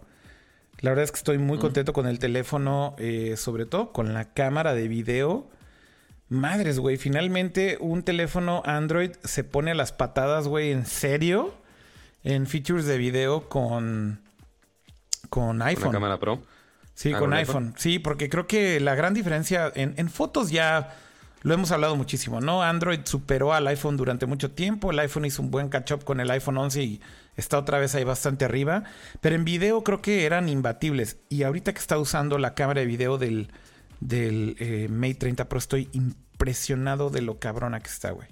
Sobre todo performance en poca luz. Estoy haciendo algunas pruebas justamente grabando con, con poca luz y, güey, estoy sorprendido de, lo, de los resultados. Eh, pero bueno, si quieren mejor les doy este una reseña un poquito más a detalle el próximo episodio, porque ahorita ya se nos acabó el tiempo. Eh, pero nada más quería comentar una noticia que sí tiene que ver con esto, que es que parece que en China ya se están haciendo ahí bolita y todos los eh, fabricantes de teléfonos chinos grandes, que incluye a Huawei, ni más ni menos, a Xiaomi y a B B K, que es Oppo, y también esta otra compañía que es Vivo, parece que están haciendo una especie de alianza para poderle ayudar a los developers eh, que están fuera de China a que suban as, eh, sus apps a todas sus app stores, o sea, básicamente a las app stores de los teléfonos Xiaomi, de los teléfonos Huawei, de los teléfonos Oppo y de los teléfonos Vivo, de una sola, eh, digamos, de una sola vez, ¿no? O sea, que los publiques y eh, publiques tu app en todos los teléfonos de golpe. ¿Por qué, güey? Porque yo creo que ya ahorita lo que está pasando es como este efecto de rebote, ¿no? Que se están dando cuenta, pues, de lo que está sufriendo Huawei con todo lo del eh, ban de los Estados Unidos y que no pueden ya utilizar eh, eh, los servicios de Google, ¿no? Que es una de las cosas que se ha discutido mucho de este Mate treinta. Que, por cierto, debo decirles, ¿saben cuánto me tardé en flashear, bueno, en sideloadear los Google eh, Cloud Services? Díganme un tiempo que hayan pensado que me tardé en hacerlo. Nada, es prácticamente un... Güey, tres minutos, güey. O sea, tres minutos fue el sideload. Ahora, sí está un poco tricky el sideload. Necesitas un lector externo U S B-C para conectarle una tarjeta S D. Eh, o bien necesitas un, un thumb drive eh, de esos U S B, una memoria U S B con un adaptador U S B-C que lo trae el teléfono, entonces nada más con un thumb drive. ¿Por qué? Porque tienes que montarlo y tienes que copiar primero la, la imagen y después lo tienes que restaurar en el teléfono. Entonces es un proceso un poquito engorroso. Estoy seguro que alguien lo va a hacer un poquito más automatizado en breve. Pero bueno, me tardé tres minutos en instalar los servicios de Huawei. Ahora el, el usuario promedio probablemente no quiere eso. Y, y, y yo creo que ya se huelen todas estas compañías, ¿no? Xiaomi, Oppo y Vivo, que pues tal vez también les podría pasar a ellos, güey, ¿no? Que uh-huh. eventualmente también les digan, güey, no pueden hacer negocio con Google, no pueden utilizar los Google Cloud Services. Entonces esta alianza que están formando, que Reuters estaba reportando esta semana, se llama el Global, Deve- Global Developer Service Alliance, que lo que, lo que pretende justamente es competir pues, contra ese dominio absoluto que tiene el Google Play Store y esencialmente darte un canal de distribución único para todos estos teléfonos. Creo que eso eh, va a ser importante porque al final del día, cuando ya juntas estos cuatro, estas cuatro compañías, ya no estás hablando de cacahuates, güey, ¿no? Para un developer. Uh-huh. Eh, no, de hecho, de hecho eh, so, se, lo, lo, se reportan que estas marcas juntas, estos fabricantes chinos juntos, podrían llegar a ser hasta el cuarenta por ciento de los teléfonos Android que andan circulando en el mundo. Eh, súmale que los servicios de Google como tal, pues no, no funcionan, están, están baneados en China. Sí. En China no, no, no existen, entonces como tal es, a ver, eh, mejor... ¿Para qué nos andamos peleando entre todos? Mejor uh-huh. unamos fuerzas, creemos como un App Store unificada. Exacto, ajá, exacto. En donde podamos facilitarle la distribución de aplicaciones a todos estos developers que no pueden eh, llegar a China directamente o que tienen que estar eh, lidiando con tres, cuatro, cinco tiendas distintos, porque cada uno de estos fabricantes tienen sus, sus propias tiendas. Entonces vamos a hacer una tienda, usemos todos esa misma tienda y entonces sí podemos competir a nivel de Google por la cantidad de números que manejan. Totalmente, totalmente, así es como lo, lo están planteando. Oigan, y una, una más nada más que también creo que fue esta semana. Este, no sé si vieron por ahí, pero aquí ya le marqué el timing también a este para poner el chapter, pero ya se lanzó el reemplazo de Vine, hecho por el creador de Vine o de uno de los creadores de Vine. Eh, que es una app nueva que se llama Byte. Byte. Uh-huh. Exactamente. Este, pues bueno. ¿Cómo lo diría Chip Torres? ¿Cómo lo diría Chip Torres? ¿Ubicas a Chip Torres? Sí, sí lo ubico. Ah, bueno. No recuerdo. Byte, byte, byte. Te voy a dar un chiqui, chiqui, chiqui. Byte, byte. No me acuerdo. Hipermigatera Byte. Claro, es ese Byte. No mames, es güey. Es ese Byte. Mira, ahí tienes tu wallpaper de Byte muy cool, güey. Pues no es wallpaper, nada más el sign-in, que en este teléfono no sé por qué no. Ah, abriste la, pero no te has registrado. Ajá. Ya. Pero sí está re bonito, fíjate. El estilo visual del, del app está re bonito. Precioso, güey. Y, y queda muy bien con el, con el Aura Glow de este teléfono. Pero bueno, pues la historia, nada más para hacer un resumen. Eh, recordaremos en la historia que Twitter mató Vine de la nada. No, Decidieron que... este, cerrar este servicio porque no sabían cómo ganar dinero con él. Eh, y bueno, pues los founders de Vine no se quedaron de, los, de brazos cruzados. Dos de los co-founders de Vine, de hecho, se fueron a fundar esta compañía que se llamaba Trivia H Q, que era este juego famosísimo que se volvió muy popular hace un par de años, donde jugabas como estas trivias en el teléfono. Y el otro co-founder de eh, Vine, pues dijo, no, güey, yo quiero hacer cosas de video, pero más parecido a lo que era Vine originalmente. Eh, Pato está muy feliz ahí demostrando el app, entonces déjenme ponerlo en, en la toma entonces, completa de, para, que lo para que Pato, para pero, que pero, pero no es Instagram Stories, tú lo usas como Instagram Stories. A ver, vuelve no, a hablar literal, Pato. No, para literal que nada más he hecho, únicamente en mi perfil solamente hay uno que está ahí fijo y ahí queda, pero pues es un esquema muy similar, a más Vine. Parecido a Vine. De, o sea, sí, Vine. Pero pues, ahorita ya está casi más comparable con TikTok, casi casi. Pues bueno, obviamente está muy similar al carrusel de TikTok, ¿no? Pero pues es que, a ver, güey, el, el carrusel de TikTok lo inventó Vine, Pato. O sea, o sea, no, en, sí, o, o sea en realidad Vine inventó esto, después TikTok lo tomó y lo mejoró, porque agregaron el factor súper clave, me parece, de agregar audio y canciones famosas a tus videos, que creo que ese es un movimiento ganador. Sí. Y en el caso de Byte, yo creo que es mucho más sencillo, a como muy parecido a como era Vine original. O sea, es mucho más la sencillez de editar con la cámara, de usar mucho la creatividad. Vale. Por ejemplo, una de las cosas que está muy interesante, Pato, si te puedes meter a tu perfil, es ah, que bueno. no te marca... No te marca a tus seguidores. No te pone cuántos followers tienes. No es okay. como este concurso de popularidad de cierta forma, salvo, oh. salvo tus bytes. Ahí sí puedes ver cuánta gente le dio like, cuánta gente le dio revine o revite.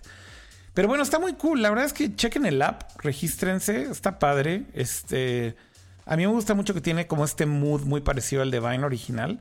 Y también ya anunciaron un programa de creadores, lo cual es muy interesante porque, por ejemplo, hoy en sí, día... Desde el inicio lo anunciaron, ¿no? Sí. Por ejemplo, hoy en día, este... Ah, mira, va a ser un byte ahí, Pato. A ver, estás haciendo un byte en vivo. Está muy difícil, güey. Estás en Nerdcore D. Ajá. Al final ya nada no, más di. espera, espera. Es que grabé mucho, entonces está ahí el... No, nada más el, di el final. El... Nerdcore Podcast y ya, güey. Ya lo posteas. Oh, Espérate, no voy a borrar. Pero, a ver, ¿por qué mi percepción de, de Vine o de TikTok es que sí. es como para güeyes que quieren ser comediantes? O sea, es como para hacer chistes todo el tiempo. Yo ¿no? creo que el formato, veces, sí. yo creo que el formato sí se presta mucho para hacer chistoretes, pero creo que también el formato se presta para hacer como mucha creatividad en general, que no necesariamente tienen que ser chistoretes. O sea, creatividad en edición, por ejemplo. Como tienes este constraint de seis segundos, uh-huh. y pues tienes que ir editando... Pero lo padre es que puedes hacer diferentes clips. Entonces puedes grabar tantito aquí nada más, o grabas tantito aquí Exacto, nada más. O sea, editas mientras ahí, vas ahí tocando. Se, ahí se va agregando todo y te da como una marca de agua del último que se quedó. Sí, entonces puedes hacer stop motion muy fácil, por ejemplo. Eh, Exactamente. Yo estoy seguro que le van a agregar más funciones de, de creación de video. Sí. Pero pues esta es la primera versión. Y yo creo que básicamente empezaron con lo básico como, como era Vine. Insisto, Vine era una muy, muy sencilla y era muy exitosa. Y yo creo que un poco la apuesta de, Do, de Don Hoffman, eh, que es el que está creando Byte ahora y uno de los cofundadores de Vine, a, a que por, por cierto conozco, este, me decía que lo que quiere es simplemente tratar de replicar lo que fue Vine en su momento, pues apelando a esa sencillez de la aplicación, ¿no? Creo que ya te metes hoy en día, TikTok es muy sofisticada. Si no entiendes cuál es el último meme, güey, pues estás out. Todo gira alrededor de la música más que de ser chistoso. Este gira alrededor más de coreografías, por ejemplo. Entonces, como que son dos usos muy distintos. Creo que sí hay espacio todavía para una app, pues que haga las cosas de una manera un poco distinta. Y siempre me da gusto que haya este tipo de apps que apuestan por algo nuevo, algo que funcionaba, como Vine, y revivirlo de alguna manera, ¿no? Así que, bueno, ahí lo tienen. Nada más era un pequeño anuncio. Pues yo creo que con eso ya llegamos al final y vamos despidiendo. Si les parece bien, avisos parroquiales. Eh, despedimos el episodio de alguna manera en pues especial, mira, Pato. Pues mira, no, no hay una manera especial, solamente... Este, es recordarles que, uno, muchas gracias a todos por acompañarnos a esta emisión y recuerden que cada semana tenemos un nuevo podcast con más información, con muchas noticias. Este, seguramente la siguiente semana no sé si pueda hacer algo remoto, uh-huh. porque seguramente voy a estar volando este, desde San Francisco después del unpack de Samsung, entonces seguramente voy a ver los nuevos teléfonos de Samsung la siguiente semana para que estén muy atentos también en mis redes personales, al igual que mi canal. Hay un evento, y... de hecho, también aquí en México, Pato, el que ya me llegó la invitación y van a hacer el mismo día del Unpacked. Correcto. Un hands-on event al que voy a ir, uh-huh. por sí, cierto. Sí, van a tener los, los celulares. Y los van a tener ahí, entonces también yo seguramente estaré ahí en el evento. Pues, en, el, en el showroom. Sí, para probarlos y pues ya les estaremos contando todo lo que podamos probar de estos rumorados dos nuevos teléfonos de Samsung que estarán presentándose la próxima semana. Pero bueno, Uy, entonces chavo, igual... Creo que van a ser como cuatro, pero sí. Igual y no te toca, entonces sí van a ser como cuatro con las variaciones. Tienes toda la razón, pero bueno, dos modelos, ¿no? Este, eh, básicamente... A mí me invitaron a unos quince años. A lo mejor este... O sea, cuando, cuando decimos, güey, que nos invitaron, tú también estás invitado. Nada más que siempre le haces el feo a los eventos, pinche cama. Uh, y aparte porque va a ser la mañana o a mediodía. Exacto. Entonces ya sabemos que igual ibas a decir que en él. Pero bueno, igual si quieres ir, estás más que invitado. Estamos invitados todos siempre. Uh-huh. Gracias por invitar. Oigan, bueno. este, entonces igual y no estás, Pato. Igual y nos lo vamos a tener que aventar aquí el buen Cama y yo. Exacto. O igual y vemos lo, y lo grabamos los, el viernes, los no fanboys sé. Hablando de Samsung, a ver qué tal. No, mira, igual lo que puede pasar es que si vemos que sí se encima por completo, igual grabemos el viernes por esta ocasión, si les parece bien. Porque valdría Podría la pena ser. también probarlos y, y dar como ma- mejor información todos. Claro. Que, que solamente los pruebes tú y ni estés, güey, ¿no? Este. Yo, de hecho, no estoy tan seguro de poder ir al evento, así que todavía no sé. Pero... Vemos. Vemos. Pero vemos y avisamos la próxima semana. Bueno, ¿algo bueno. más, Pato? Aviso parroquial. Pero también recordarles a todos los que están aquí en este preciso momento escuchándonos, este, o si lo están escuchando ya grabado en el podcast, o si lo están viendo otra vez en YouTube, o no sé qué estén haciendo de sus vidas, pero algo que sí pueden hacer de sus vidas es darle like al video en YouTube, suscribirse al canal, dejar su reseña en Apple Podcast, que suena como algo muy estúpido y tedioso, pero ayuda muchísimo Este, al desempeño del podcast, en, al menos en Apple Podcast. Entonces, por favor, si se pueden dar un minutito nada más para poner unas palabritas de inspiración, este, se les agradecería muchísimo. Este, Y ya, y nada más que pongan sus calendarios, sus despertadores, sus alarmas, lo que necesitan para que el próximo jueves chequen el Twitter de Akira, chequen a qué hora vamos a hacer el, el siguiente podcast y ya. Muy bien, perfecto. Cama, ¿algo que quieras agregar? Eh, pues como siempre, gracias eh, por acompañarnos en una edición más de Nerdcore Podcast. Eh, como dice Pato, nos ayudan muchísimo sus recomendaciones y calificaciones en las distintas plataformas donde nos vean y nos escuchen. Eh, gracias a los que nos acompañaron en el chat y nos vemos pronto. Bye. Muy bien, y yo comentarles lo que ya les había dicho, que vamos a experimentar en este nuevo episodio con estas dos cosas, ¿no? Vamos a tener chapters eh, en el podcast, así que van a poder escuchar por segmentos o por tema el podcast. Le van a poder dar skip si es que el tema no les interesa y cambiar el siguiente y ver un listado de todos los temas. Díganos qué les parece esto, eh, déjenos comentarios en eh, Apple Podcast eh, reseñas si les gustó esta opción. Eh, o mándenos tweets a arroba Nerdcore Podcast y díganos qué les pareció a cualquiera de nuestros Twitter personales también. Y bueno, también vamos a hacer clipping. Vamos a poner todos los temas individuales que estamos tocando aquí en el show en el canal de YouTube para que vean los videos individuales. Eso se va a publicar después y sin borrar eh, la transmisión original. Así que van a tener el show completo en video como siempre. Y si ven ahí más movimiento del canal de YouTube y en Facebook es porque vamos a poner los videos cortados eh, por temas, así que esperen eso también por ahí, a ver qué les parece. Y bueno, pues saludos a todos los que están ahí conectados, muchas gracias a todos, gracias ahí a Jaime que dice adiós Shakira, Alfredo, like eh, Poncho de YouTube dice me gusta desvelar viendo Nerdcore, um, Draco dice cálmate Cama, invitación a quince años, C L M N T decía Nerdcore patrocinado por Byte. Chingón escuchar Nerdcore Podcast antes de dormir, dice Víctor. Bueno, pues un saludo a todos los que están ahí. Si escriben rápido en el chat, los leo. Saludos a todos. Cuídense mucho. Y nos vemos la próxima semana. Gracias por el show, dice Lavos. Miguel Pulido dice after. No va a haber after. Eh, Jaime Israel dice saludos también. Pues bueno. Vicri, saludos. Enrique Sierra, saludos. Lorenzo, hasta la siguiente semana. Muy bien, pues que estén bien. Descansen. Gracias, Pato. Gracias, Cama. Nos vemos. Bye. Bye. Cuídense. Adiós. Bye.